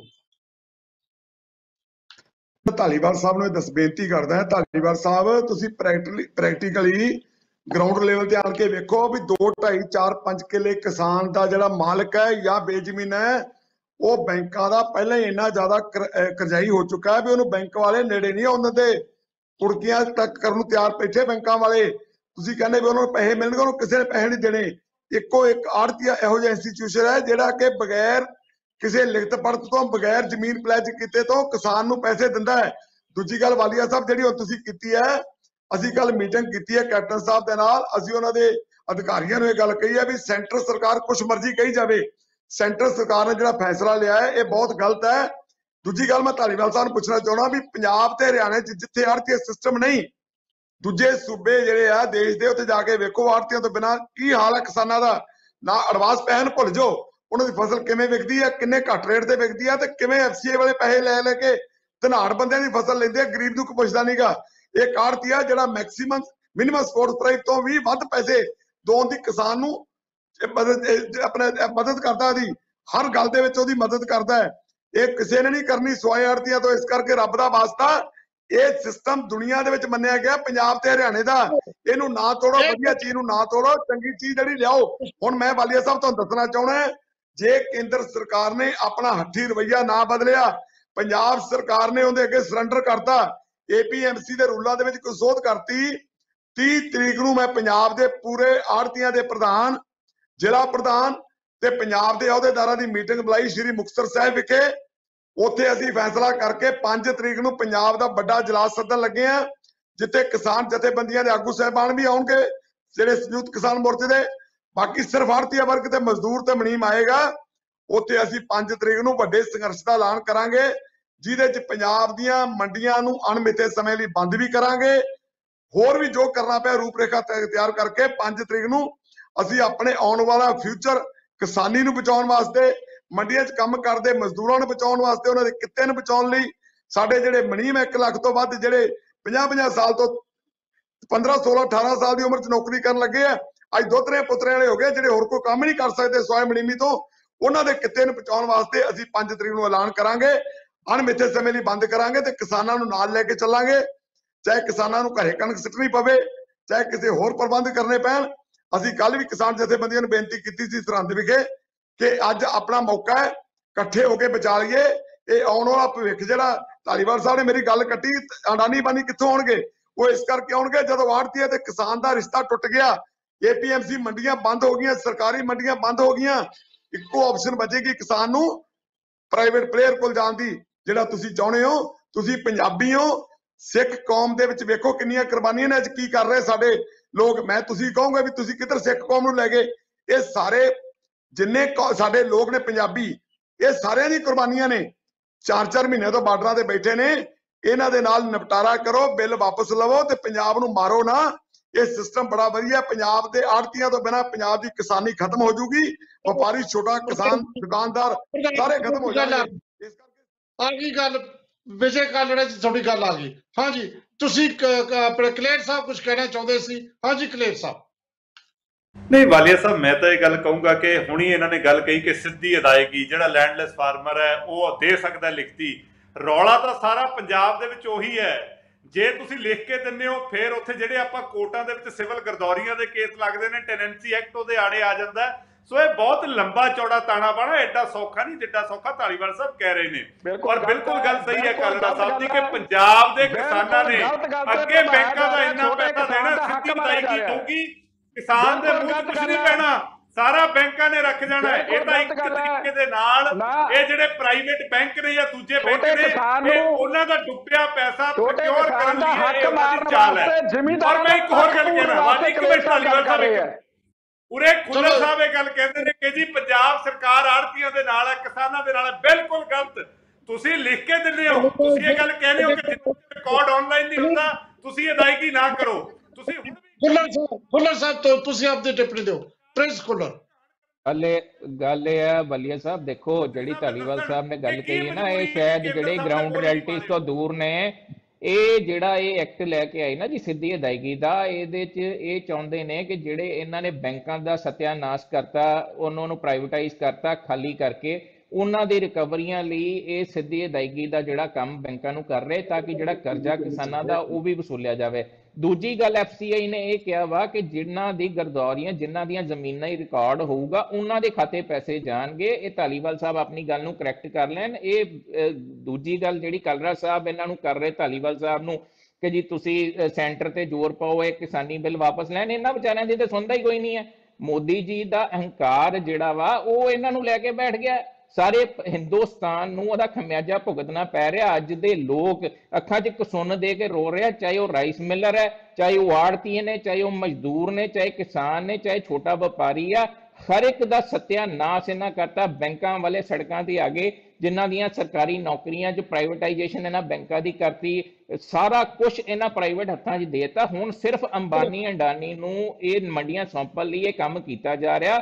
ਪੰਜਾਬ ਸਰਕਾਰ ਦਾ ਕਾਲਰਾ ਸਾਹਿਬ ਨੂੰ ਅਕਲੇਰ ਸਾਹਿਬ ਨੂੰ ਮੈਂ ਦੱਸ ਦਿਆਂ ਕਿ ਜੀ ਪੰਜਾਬ ਸਰਕਾਰ ਦਾ ਸਪਸ਼ਟ ਸਟੈਂਡ ਆ ਅਸੀਂ ਬਿਲਕੁਲ ਜਿਹੜੀ ਅਦਾਇਗੀ ਆ ਉਹ ਥਰੂ ਆੜਤੀਆ ਕਰਾਂਗੇ। ਕਲੇਰ ਸਾਹਿਬ ਗਲਤ ਜਿਹੜੀ ਤੁਸੀਂ ਟਿੱਪਣੀ ਨਾ ਕਰੋ ਤਾਂ ਅਸੀਂ ਸੀਐਮ ਸਾਹਿਬ ਮੈਂ ਮੈਂ ਫੇਰ ਹਾਂ, ਦੁਬਾਰਾ ਸਾਹਿਬ ਵੀ ਬੜੀ ਸਾਹਿਬ ਤੁਸੀਂ ਆਪਣੀ ਲੈਟਰ ਮੈਂ ਮੈਂ ਕਲੇਰ ਸਾਹਿਬ ਅਸੀਂ ਫੇਰ ਡਿਬੇਟ 'ਚ ਇਕੱਠੇ ਹੋਣਾ ਵਾ ਅਸੀਂ ਫੇਰ ਡਿਬੇਟਾਂ 'ਚ ਇਕੱਠੇ ਹੁੰਦੇ ਆ ਇੰਸ਼ੋਰੈਂਸ ਦਿੱਤਾ। ਹੈ। ਤੁਹਾਡੇ ਬਿਲਕੁਲ ਕੋਈ ਰਿਟਰਨ ਇੰਸ਼ੋਰੈਂਸ ਮੰਤਰੀ ਨੇ ਨਹੀਂ ਦਿੱਤਾ ਜੀ ਮੰਤਰੀ ਮਿਲ ਕੇ ਆਇਆ ਭਰਤ ਭੂਸ਼ਣ ਆਸ਼ੂ ਜੀ ਮਿਲ ਕੇ ਆਇਆ ਤੁਸੀਂ 2009 ਚ ਕਲੇਰ ਸਾਹਿਬ ਸੁਣੋ ਕਲੇਰ ਸਾਹਿਬ ਸੁਣੋ। 2009 ਦੇ ਵਿੱਚ 2009 ਦੇ ਵਿੱਚ ਬਾਦਲ ਸਾਹਿਬ ਨੇ ਗੱਲ ਚੁੱਕੀ ਸੀ 2013 ਦਾ ਹਾਈ ਕੋਰਟ ਦਾ ਫੈਸਲਾ ਵਾ। ਕਾਲੜਾ ਸਾਹਿਬ ਨਾਲ ਨੇ ਕਾਲੜਾ ਸਾਹਿਬ ਕੋ ਪੁੱਛੋ ਇਹ ਗੱਲ। ਕਾਲੜਾ ਸਾਹਿਬ ਕੋਲ ਗੱਲ ਪੁੱਛੋ ਜਦੋਂ 2009 ਚ ਬਾਦਲ ਸਾਹਿਬ ਨੇ ਕਰਨਾ ਚਾਹਿਆ ਤੁਸੀਂ ਕਿਸਾਨੀ ਦੀ ਕਿਸਾਨੀ ਦੀ ਪਿੱਠ ਦੀ ਛੁਰਾ ਤੁਸੀਂ ਮਾਰਿਆ। ਤੁਸੀਂ ਉੱਥੇ ਬਿੱਲਾਂ ਕਾਰਡੀਨੈਂਸ ਸਾਈਨ ਕੀਤੇ। ਤੁਸੀਂ ਲੋਕਾਂ ਸਾਹਿਬ ਨੂੰ ਗੁੰਮਰਾਹ ਕਰਦੇ ਹੋ। ਤੁਸੀਂ ਲੋਕਾਂ ਨੂੰ ਗੁੰਮਰਾਹ ਕਰਦੇ ਹੋ। 2009 ਚ ਪੰਜਾਬ ਨੂੰ ਗੁੰਮਰਾਹ ਕਰਦੇ ਹੋ। ਪੂਰੇ ਕੋਈ ਹੋਰ ਗੱਲ 2013 ਚ ਕਲੇਰ ਸਾਹਿਬ 2009 ਇਹ ਦੇ ਲੋਕਾਂ ਨੂੰ ਗੁੰਮਰਾਹ ਕਰਨ ਵਾਲਾ ਕੰਮ ਅਕਾਲੀ ਦਲ ਬੀਜੇਪੀ ਨੇ। ਭੁੱਲਰ ਸਾਹਿਬ ਝੂਠ ਨਹੀਂ ਝੂਠ ਨਹੀਂ ਚੱਲਣਾ। 2009 ਚ ਅਕਾਲੀ ਦਲ ਬੀਜੇਪੀ ਨੇ ਫੈਸਲਾ ਲਿਆ ਸੀ ਜਿਹਦੇ ਚੱਲਣਾ ਪੰਜਾਬ ਦੇ ਵਿੱਚ। ਕਾਲਰਾ ਸਾਹਿਬ ਨੂੰ ਪੁੱਛੋ ਇਹ ਪ੍ਰਧਾਨ ਨੇ। ਕਾਲਰਾ ਸਾਹਿਬ ਨੂੰ ਪੁੱਛੋ 2013 ਚ ਫਿਰ ਕੋਰਟ ਦਾ ਫੈਸਲਾ ਆਇਆ ਹਾਈ ਕੋਰਟ ਦਾ। ਨਹੀਂ ਚੱਲਣਾ ਪੰਜਾਬ ਦੇ ਵਿੱਚ। 2000 2009 ਚ 2009 ਚ ਕਾਲੀ ਭਾਜਪਾ ਸਰਕਾਰ ਨੇ ਨੋਟੀਫਿਕੇਸ਼ਨ ਕਰਤਾ ਸੀ direct payment to the farmers by the buyer 55 ਦਿਨ ਪੰਜਾਬ ਦੀਆਂ। ਮੰਡੀਆਂ ਬੰਦ ਰਹੀਆਂ ਸੀ। 2013 ਦੇ ਵਿੱਚ ਪੰਜਾਬ ਹਰਿਆਣਾ ਹਾਈ ਕੋਰਟ ਨੇ ਇਹ ਆਪਸ਼ਨ ਦਿੱਤੀ ਕਿਸਾਨ ਨੂੰ। ਕਿ ਪੇਮੈਂਟ ਸਿੱਧੀ ਲੈ ਲਓ ਤੇ ਚਾਹੇ ਭਾਵੇਂ ਖਰੀਦਦਾਰ ਤੋਂ ਲੈ ਲਓ ਤੇ ਭਾਵੇਂ ਆੜਤੀਏ ਤੋਂ ਲੈ ਲਓ ਉਹਦੇ 15 ਲੱਖ ਕਿਸਾਨਾਂ ਨੇ ਅੱਜ ਤੱਕ ਕਿਸੇ ਨੇ ਸਿੱਧੀ ਪੇਮੈਂਟ ਨਹੀਂ ਲਈ ਸਿਰਫ ਇਹ ਇਹ ਗਲਤ ਬਿਆਨੀ ਹੈ ਜੀ। ਉਹ ਨਾਂ ਦੇ ਆਪਸ਼ਨ ਨੇ। ਦਿੱਤੀ ਸੀਗੀ। ਨਹੀਂ ਨਹੀਂ ਕਲੇਰ ਸਾਹਿਬ ਸਿੱਖਣਾ ਕਾਲਰਾ ਸਾਹਿਬ ਇੱਕ ਗੱਲ ਦੱਸੋ ਹੁੰਦਾ ਸਾਹਿਬ ਇੱਕ ਗੱਲ ਸੱਚ ਸੁਣੀਦਾ ਵਾ। ਸੱਚ ਕੜਵਾ ਕਾਂਗਰਸ ਨੂੰ ਸੱਚ ਕਰਨ ਸੁਣਨ ਲਈ ਦੀ ਬੈਠੇ ਮਾਤਾ ਹੋ। ਕਿ ਰੱਖੋ। ਪੰਜਾਬ ਦੇ ਹੱਕ ਤੇ ਆੜਤੀ ਹਾਂ, ਤੋੜਨ ਲਈ ਬੈਠੇ ਹੋ। ਬਿਲਕੁਲ 2013 ਚ ਆਪਸ਼ਨ ਮਿਲੀ ਸੀ। ਕਿ ਪੇਮੈਂਟ ਚਾਹੇ ਆੜਤੀਆਂ ਤੋਂ ਲੈ ਲਓ ਚਾਹੇ ਖਰੀਦਦਾਰ ਤੋਂ ਲੈ ਲਓ। ਉਹ ਆਪਸ਼ਨ। ਸੀਗੀ। ਥੋਪਿਆ ਨਹੀਂ ਸੀ ਕਿਸੇ ਦੇ ਕੋਈ. ਕਾਨੂੰਨ ਉਹ ਆਪਸ਼ਨ ਦਿੱਤੀ ਗਈ ਸੀਗੀ। ਤੁਸੀਂ ਗਲਤ ਬਿਆਨੀ ਕਰ ਰਹੇ ਹੋ। ਆਪਸ਼ਨ ਨੋ ਨੋ ਨੋ ਤੁਸੀਂ ਗਲਤ ਬਿਆਨੀ ਕਰਦੇ ਹੋ। ਕਲੇਰ ਕਾਲਾ ਸਾਹਿਬ ਮੈਂ ਬੇਨਤੀ ਕਰੂੰਗਾ ਸਤਿਕਾਰਯੋਗ ਤੁਸੀਂ ਗੱਲ ਪੰਜਾਬ ਦੇ ਹੱਕਾਂ ਦੀ ਗੱਲ ਕਰੋ। ਤੁਸੀਂ ਮੈਨੂੰ ਪਤਾ ਹੈ ਤੁਹਾਡੀ ਇਨਕਲੀਨੇਸ਼ਨ ਕਿੱਧਰ ਹੈ ਪਰ ਉਹਨੂੰ ਆਪਾਂ ਇਦਾਂ ਓਪਨਲੀ ਨਾ ਸ਼ੋ ਕਰੀਏ। ਬਿਲਕੁਲ ਨਾ ਨਾ ਕਲੇਰ ਸਾਹਿਬ ਬਿਲਕੁਲ ਨਹੀਂ। ਜਿੱਥੇ ਤੁਹਾਡੇ ਖਿਲਾਫ ਗੱਲ ਆਉਂਦੀ ਆ ਤੁਸੀਂ ਦੂਜੇ ਪਾਸੇ ਜੋੜ ਦਿੰਦੇ ਹੋ ਇਹ ਗੱਲ ਨਾ ਕਰਿਆ ਕਰੋ। ਤਾਂ ਦੱਸ ਦਿਓ। ਦੇਖ ਲਿਓ ਇਸ ਟਾਈਮ। ਪੰਜਾਬ ਦੇ ਹੱਕਾਂ ਦੀ ਗੱਲ ਹੈ ਕਰੜਾ ਸਾਹਿਬ ਤੁਸੀਂ ਕਿਰਪਾ ਕਰਕੇ ਆੜਤੀਆਂ ਦੇ ਮਜ਼ਦੂਰਾਂ ਦੇ ਹੱਕਾਂ ਲਈ ਇਹ ਹਾਂ ਦਾ ਨਾਰਾ ਮਾਰੋ ਜਿਹੜੀ ਗੱਲ ਗਲਤ ਹੋ ਰਹੀ ਹੈ। ਅਗਰ ਭਾਰਤ ਭੂਸ਼ਣ ਆਸ਼ੂ ਨੇ ਤੇ। ਮਨਪ੍ਰੀਤ ਬਾਦਲ ਨੇ ਕੋਈ ਗੱਲ ਗਲਤ ਕਹੀ ਹੈ ਤਾਂ ਉਹ ਲੋਕਾਂ ਦੇ ਵਿੱਚ ਰੱਖੋ। ਉਹ ਲੈਟਰ ਹੈ ਉਹ ਲਿਖਤੀ। ਲੈਟਰ ਹੈ ਮੈਂ ਕੰਟੈਂਟ ਬੋਲ ਕੇ ਪੜ੍ਹ ਸਕਦਾ ਹੈ। ਉਹ ਲਿਖਤੀ ਲੈਟਰ ਹੈ ਮੈਂ ਕੰਟੈਂਟ ਦੱਸਾਂ ਉਹਦਾ। ਅਗਰ ਤੁਸੀਂ ਕੰਟੈਂਟ ਸੁਣਨਾ ਚਾਹੋ ਤਾਂ ਮੈਂ ਕੰਟੈਂਟ ਦੱਸ ਦਿੰਦਾ। ਅਗਰ ਤੁਸੀਂ ਲਿਖਤੀ ਲੈਟਰ ਚਾਹੁੰਦੇ ਹੋ ਤਾਂ ਮੈਂ ਲੈਟਰ WhatsApp ਕਰ ਦੇਣਾ ਤੁਹਾਨੂੰ। ਚਲੋ ਠੀਕ ਹੈ। ਉਹ ਗਰੇਵਾਲ ਕੱਲ ਵੀ ਮੀਟਿੰਗ ਤੇ ਗੱਲ ਕਹੀ ਹੈ। ਗਰੇਵਾਲ ਕੱਲ ਸਾਹਿਬ ਵੀ ਮੀਟਿੰਗ ਤੇ ਗੱਲ ਕਹੀ ਹੈ। ਜੀ। ਪੰਜਾਬ ਸਰਕਾਰ ਕੇਂਦਰ ਸਰਕਾਰ ਕੇ ਬਾਈ ਸਾਹਮਣੇ ਲੜਾਈ ਨੂੰ ਤਿਆਰ ਹੋ ਬਾਈ ਦੋ ਮਿੰਟ ਦੋ ਮਿੰਟ। ਕੱਲ ਹੈ ਜੀ, ਗਰੇਵਾਲ ਸਾਹਿਬ ਨੇ ਗੱਲ ਸੁਣ ਵਾਲੀਆ ਜੀ ਗ- ਜੀ। ਗੱਲ ਇਹ ਹੈ ਬੜੇ ਅਫਸੋਸ ਦੀ ਗੱਲ ਹੈ ਕਿ 2021 ਚ 1821 ਦਾ ਕਾਨੂੰਨ ਦੁਬਾਰਾ ਲਾਗੂ ਕੀਤਾ ਜਾ ਰਿਹਾ ਹਿਸਟਰੀ ਰਿਪੀਟਸ ਇਟਸੈਲਫ ਜਿਵੇਂ ਈਸਟ ਇੰਡੀਆ ਕੰਪਨੀ ਨੇ, ਮੈਂ ਬਾਰ-ਬਾਰ ਉਦਾਹਰਨ ਤਾਂ ਦਿੰਦਾ ਕਿ ਇਤਿਹਾਸ ਦੁਹਰਾਇਆ ਜਾ ਰਿਹਾ, ਜਿਵੇਂ ਹਿੰ- ਬੰਗਾਲ ਦੇ ਕਿਸਾਨਾਂ ਨੂੰ ਆਪਣੇ ਮੁਹਤਾਜ ਕੀਤਾ ਸੀ ਉਦਾਂ ਹੀ ਬੀਜੇਪੀ ਸਰਕਾਰ ਪੰਜਾਬ ਤੇ ਹਰਿਆਣੇ ਦੇ ਕਿਸਾਨਾਂ ਨੂੰ ਮੁਹਤਾਜ ਕਰ ਰਹੀ ਹੈ, ਵੱਡੀਆਂ ਕਾਰਪੋਰੇਸ਼ਨਾਂ ਦੇ ਭੇੜੀਆਂ ਦੇ ਮੂਹਰੇ ਸਿੱਟ ਰਹੀ ਹੈ ਅਫਸੋਸ ਦੀ ਗੱਲ ਇਹ ਹੈ, ਸਰ, ਕਿ ਚਾਹੇ ਕੋਈ ਕੁਝ ਵੀ ਕਲੇਮ ਕਰੀ ਜਾਵੇ, ਪੰਜਾਬ ਦੇ ਐਗਰੀਕਲਚਰ ਨੂੰ ਸੁਧਾਰਨ ਲਈ ਆਪਾਂ ਨੂੰ ਪਤਾ ਸੀ ਇਹ ਸਮਾਂ ਆ ਜਾਣਾ ਹੈ। ਆਪਾਂ ਨੂੰ ਪਤਾ ਸੀ ਇੱਕ ਤਰ੍ਹਾਂ ਦੀ ਫਸਲਾਂ ਦੇ ਪਿੱਛੇ ਜਾ ਕੇ ਸੈਂਟਰ ਆਪਾਂ ਨੂੰ ਮੈਨੀਪੂਲੇਟ ਕਰ ਸਕਦਾ ਹੈ। ਪਰ 4 ਮਹੀਨਿਆਂ ਤੋਂ ਕਿਸਾਨ ਜਿਹੜੇ ਬਾਰਡਰਾਂ ਤੇ ਬੈਠੇ ਆ, ਮੈਨੂੰ ਕਾਂਗਰਸ ਸਰਕਾਰ ਇਹ ਜਵਾਬ ਦੇ ਦੇਵੇ ਕਿ 4 ਮਹੀਨਿਆਂ 'ਚ ਪੰਜਾਬ ਦੇ ਸਰਕਾਰੀ ਅਦਾਰਿਆਂ ਨੇ ਕੀ ਕੋਸ਼ਿਸ਼ ਕੀਤੀ? ਕਿਸ ਤਰ੍ਹਾਂ ਨਾਲ ਸਹੂਲਤ ਦੇਣ ਦੀ ਕੋਸ਼ਿਸ਼ ਕੀਤੀ? ਕਿਸ ਤਰ੍ਹਾਂ ਨਾਲ ਡਾਈਵਰਸਿਫਿਕੇਸ਼ਨ ਕਰਨ ਦੀ ਕੋਸ਼ਿਸ਼ ਕੀਤੀ? ਕਿ ਇੱਕ ਵੀ ਕਦਮ ਚੱਕਿਆ ਜਿਹਦੇ ਨਾਲ ਕਿਸਾਨੀ ਜਾਂ ਕਿਸਾਨੀ ਨੂੰ ਕੋਈ ਫ਼ਰਕ ਮਿਲੇ, ਜਿਹਦੇ ਨਾਲ ਸਾਡੀ ਡਿਪੈਂਡੈਂਸ ਸੈਂਟਰ ਤੇ ਘਟੇ। ਜਿਹਦੇ, ਉਹ ਤਾਂ ਸਰ ਉਹ ਤਾਂ ਉਹਨਾਂ ਦਾ ਤਾਂ ਸਟੇਟਡ ਗੋਲ ਹੈ। ਕਿ ਉਹਨਾਂ ਨੇ ਤਾਂ ਆਪਣੇ ਪੂੰਜੀਪਤੀ ਦੋਸਤਾਂ ਦੀ ਅ, ਦੇ ਜੇਬਾਂ ਭਰਨੀਆਂ ਨੇ। 100% ਅ, ਇੱਕ ਸਾਲ ਚ ਅਦਾਨੀ ਦੀ ਜਿਹੜੀ ਵੈਲਿਊ ਵੱਧ ਜਾਂਦੀ ਹੈ ਤਾਂ ਉਹ ਕੋਈ ਤਾਂ ਉਹਦੀ ਮਦਦ ਕਰ ਹੀ ਰਿਹਾ ਹੈ। ਹੁਣ ਇਹਨਾਂ ਦੀ ਨਿਗਾਹ ਪੰਜਾਬ ਤੇ ਹਰਿਆਣੇ ਦੀ ਖੁਸ਼ਹਾਲੀ ਤੇ ਹੈ। ਉਹ ਖੁਸ਼ਹਾਲੀ ਬਰਬਾਦ ਹੋ ਰਹੀ ਹੈ। ਪਰ ਅਫਸੋਸ ਦੀ ਗੱਲ ਇਹ ਹੈ ਕਿ ਬਾਕੀ ਦੀਆਂ ਪਾਰਟੀਆਂ ਲਿਪ ਸਰਵਿਸ ਦੇ ਰਹੀਆਂ ਨੇ। ਕੋਈ ਵੀ ਕੰਕਰੀਟ ਸਟੈਪ ਨਹੀਂ ਚੱਕਿਆ ਗਿਆ ਜਿਹਦੇ ਨਾਲ ਕਿ ਕਿਸਾਨਾਂ ਨੂੰ ਆਪਾਂ ਕਹਿ ਦਿੰਨੇ ਹਾਂ ਅਸੀਂ ਕਿਸਾਨਾਂ ਦੇ ਹਿਤੈਸ਼ੀ ਹਾਂ। ਅਸੀਂ ਕੀਤਾ ਕੀ ਜੀ? ਅਸੀਂ ਕੀ ਡਾਈਵਰਸਿਫਿਕੇਸ਼ਨ ਚ ਕੋਈ ਮਦਦ ਕੀਤੀ? ਅਸੀਂ ਕੋਈ ਹੋਰ ਮਦਦ ਕੀਤੀ? ਅਸੀਂ ਕੀਤਾ ਕੱਖ? ਅਸੀਂ ਸੈਂਟਰ ਨੂੰ ਚਿੱਠੀ ਲਿਖ ਦਿੰਨੇ ਆ ਫਿਰ ਅਸੀਂ ਇਹ ਵੇਟ ਕਰਦੇ ਆ ਸੈਂਟਰ ਜਵਾਬ ਦਊਗਾ ਅਸੀਂ ਕਿਸਾਨਾਂ ਨੂੰ ਫੇਰ ਕਹਿ ਦਿੰਦੇ ਲਓ ਜੀ ਅਸੀਂ ਤਾਂ ਆਹ ਕੀਤਾ ਸੀ ਚੁੱਪ ਚੁਪੀਤੇ ਅਸੀਂ ਕਹਿੰਦੇ ਭਾਈ ਸਾਲ ਕ ਖੜ ਜਾਓ ਕੋਈ ਗੱਲ ਨਹੀਂ। ਫੇਰ ਨੂੰ ਫੇਰ ਗੱਡੀ ਨੂੰ ਰੋੜ ਲਾਂਗੇ। ਸੋ ਇਹ ਬੇਸਿਕ ਗਰੇਵਾਲ ਸਾਹਿਬ ਜੋ ਪੰਜਾਬ ਕਿਸਾਨੀ ਲਈ ਆਪਾਂ ਕੀਤਾ ਨਾ ਤੁਸੀਂ ਕੀ ਕੀਤਾ ਦਿੱਲੀ ਦੇ ਵਿੱਚ? ਗਰੇਵਾਲ ਸਾਹਿਬ ਤੁਸੀਂ ਕਿਸਾਨਾਂ ਲਈ ਕੀ ਕੀਤਾ? ਹੈ ਤੁਸੀਂ ਉੱਥੇ ਲਾਗੂ ਕੀਤੇ ਬਿੱਲ ਬੀਜੇਪੀ ਦਾ ਬਿੱਲ ਲਾਗੂ ਕੀਤਾ ਤੁਸੀਂ ਠੀਕ ਹੈ? ਜੇ ਪਰਾਲੀ ਦੀ ਗੱਲ ਆਈ ਤੁਸੀਂ ਉਹਦੀ ਤਾਰੀਫ ਕੀਤੀ। ਅਸੀਂ ਜੋ ਠੀਕ ਹੈ?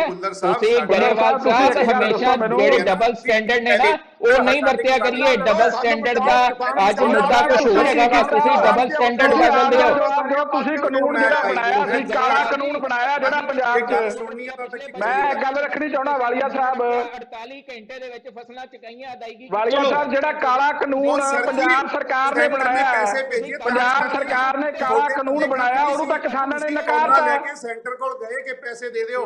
ਉਹ ਪੈਸੇ ਨਾ ਦਿੰਦੇ ਤੁਸੀਂ ਕਿੱਥੋਂ ਚੁਕਾ ਲੈਂਦੇ? ਤੁਹਾਨੂੰ ਸਾਥ ਤੁਸੀਂ ਕਿੱਥੋਂ। ਤੁਸੀਂ ਆਪ ਕੀ ਕੀਤਾ? ਛਲਾਵਾ ਛਲਾਵਾ ਕਾਨੂੰਨ ਬਣਾਇਆ ਛਲਾਵਾ ਇੱਕ ਜਿਹੜਾ ਕਾਨੂੰਨ ਨਹੀਂ ਬਣ ਸਕਿਆ ਇੱਕ ਐਕਟ ਤੁਸੀਂ ਪਾਸ ਕੀਤਾ ਛਲਾਵਾ ਐਕਟ। ਉਹ ਛਲਾਵਾ ਐਕਟ ਜਿਹੜਾ ਕਿਸਾਨਾਂ ਨੇ ਤਾਂ ਉਹਨੂੰ ਰੱਦ ਕਰਤਾ।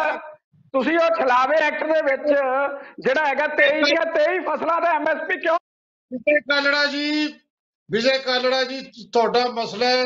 ਲਾਸਟ ਟਿੱਪਣੀ ਤੁਹਾਨੂੰ ਦੇ ਰਹੇ ਆ ਤੁਸੀਂ 1 ਮਿੰਟ ਦੇ ਵਿੱਚ ਆਪਣੀ ਗੱਲ ਖਤਮ ਕਰੋ ਅਸੀਂ ਪ੍ਰੋਗਰਾਮ ਖਤਮ ਕਰਨਾ ਹੈ। ਵਿਜੇ ਕਾਲੜਾ ਵਾਲੀਆ ਜੀ ਮੈਂ ਸਾਰੇ ਪੋਲੀਟੀਕਲ ਪਾਰਟੀਆਂ ਨੂੰ ਬੇਨਤੀ ਕਰਦਾ ਅੱਜ ਪੰਜਾਬ ਬਚਾਉਣ ਦਾ ਵੇਲਾ ਸਾਰੇ ਇਕੱਠੇ ਹੋ ਕੇ ਹਮਲਾ ਮਾਰੋ ਮੰਡੀਆਂ ਬਚਾ ਲਓ ਫਸਲਾਂ ਬਚਾ ਲਓ ਕਿਸਾਨ ਬਚਾ ਲਓ ਆੜਤੀਆਂ ਬਚਾ ਲਓ ਪੰਜਾਬ ਦਾ ਛੋਟਾ ਵੱਡਾ ਵਪਾਰੀ ਤੇ ਮਜ਼ਦੂਰ ਬਚਾ ਲਓ।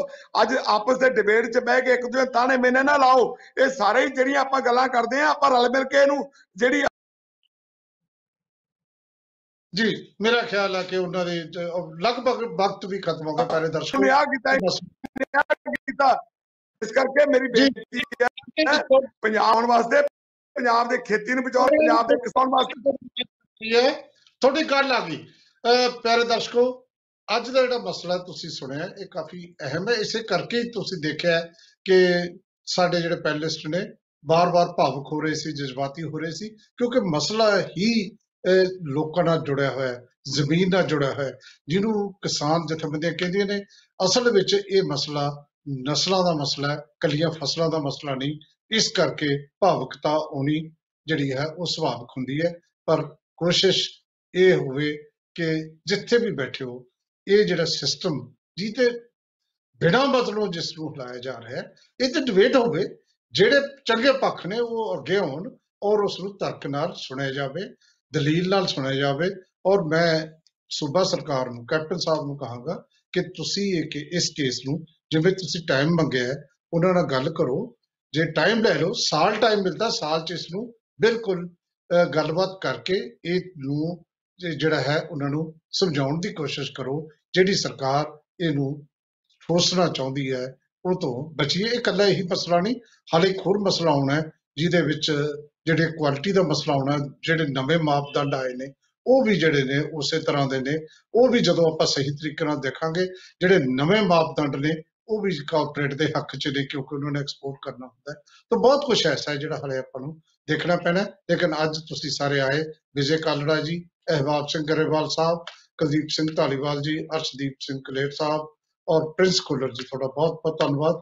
ਅਹ ਤੇ ਪਿਆਰੇ ਦਰਸ਼ਕੋ ਤੁਹਾਡਾ ਧੰਨਵਾਦ ਤਾਂ ਹਮੇਸ਼ਾ ਹੁੰਦਾ, ਅੱਜ ਵੀ ਹੈ ਔਰ ਕੱਲ ਸਵੇਰੇ ਆਪਾਂ ਫੇਰ ਮਿਲਣਾ ਹੈ। ਖਬਰ ਤੇ ਨਜ਼ਰ ਰਜਿੰਦਰ ਵਾਲੀਆ ਸ਼ੋਅ 'ਚ ਤੇ ਕੱਲ ਨੂੰ ਚਰਚਾ ਪ੍ਰੋਗਰਾਮ 5:30 ਵਜੇ। ਬਹੁਤ ਬਹੁਤ ਸ਼ੁਕਰੀਆ।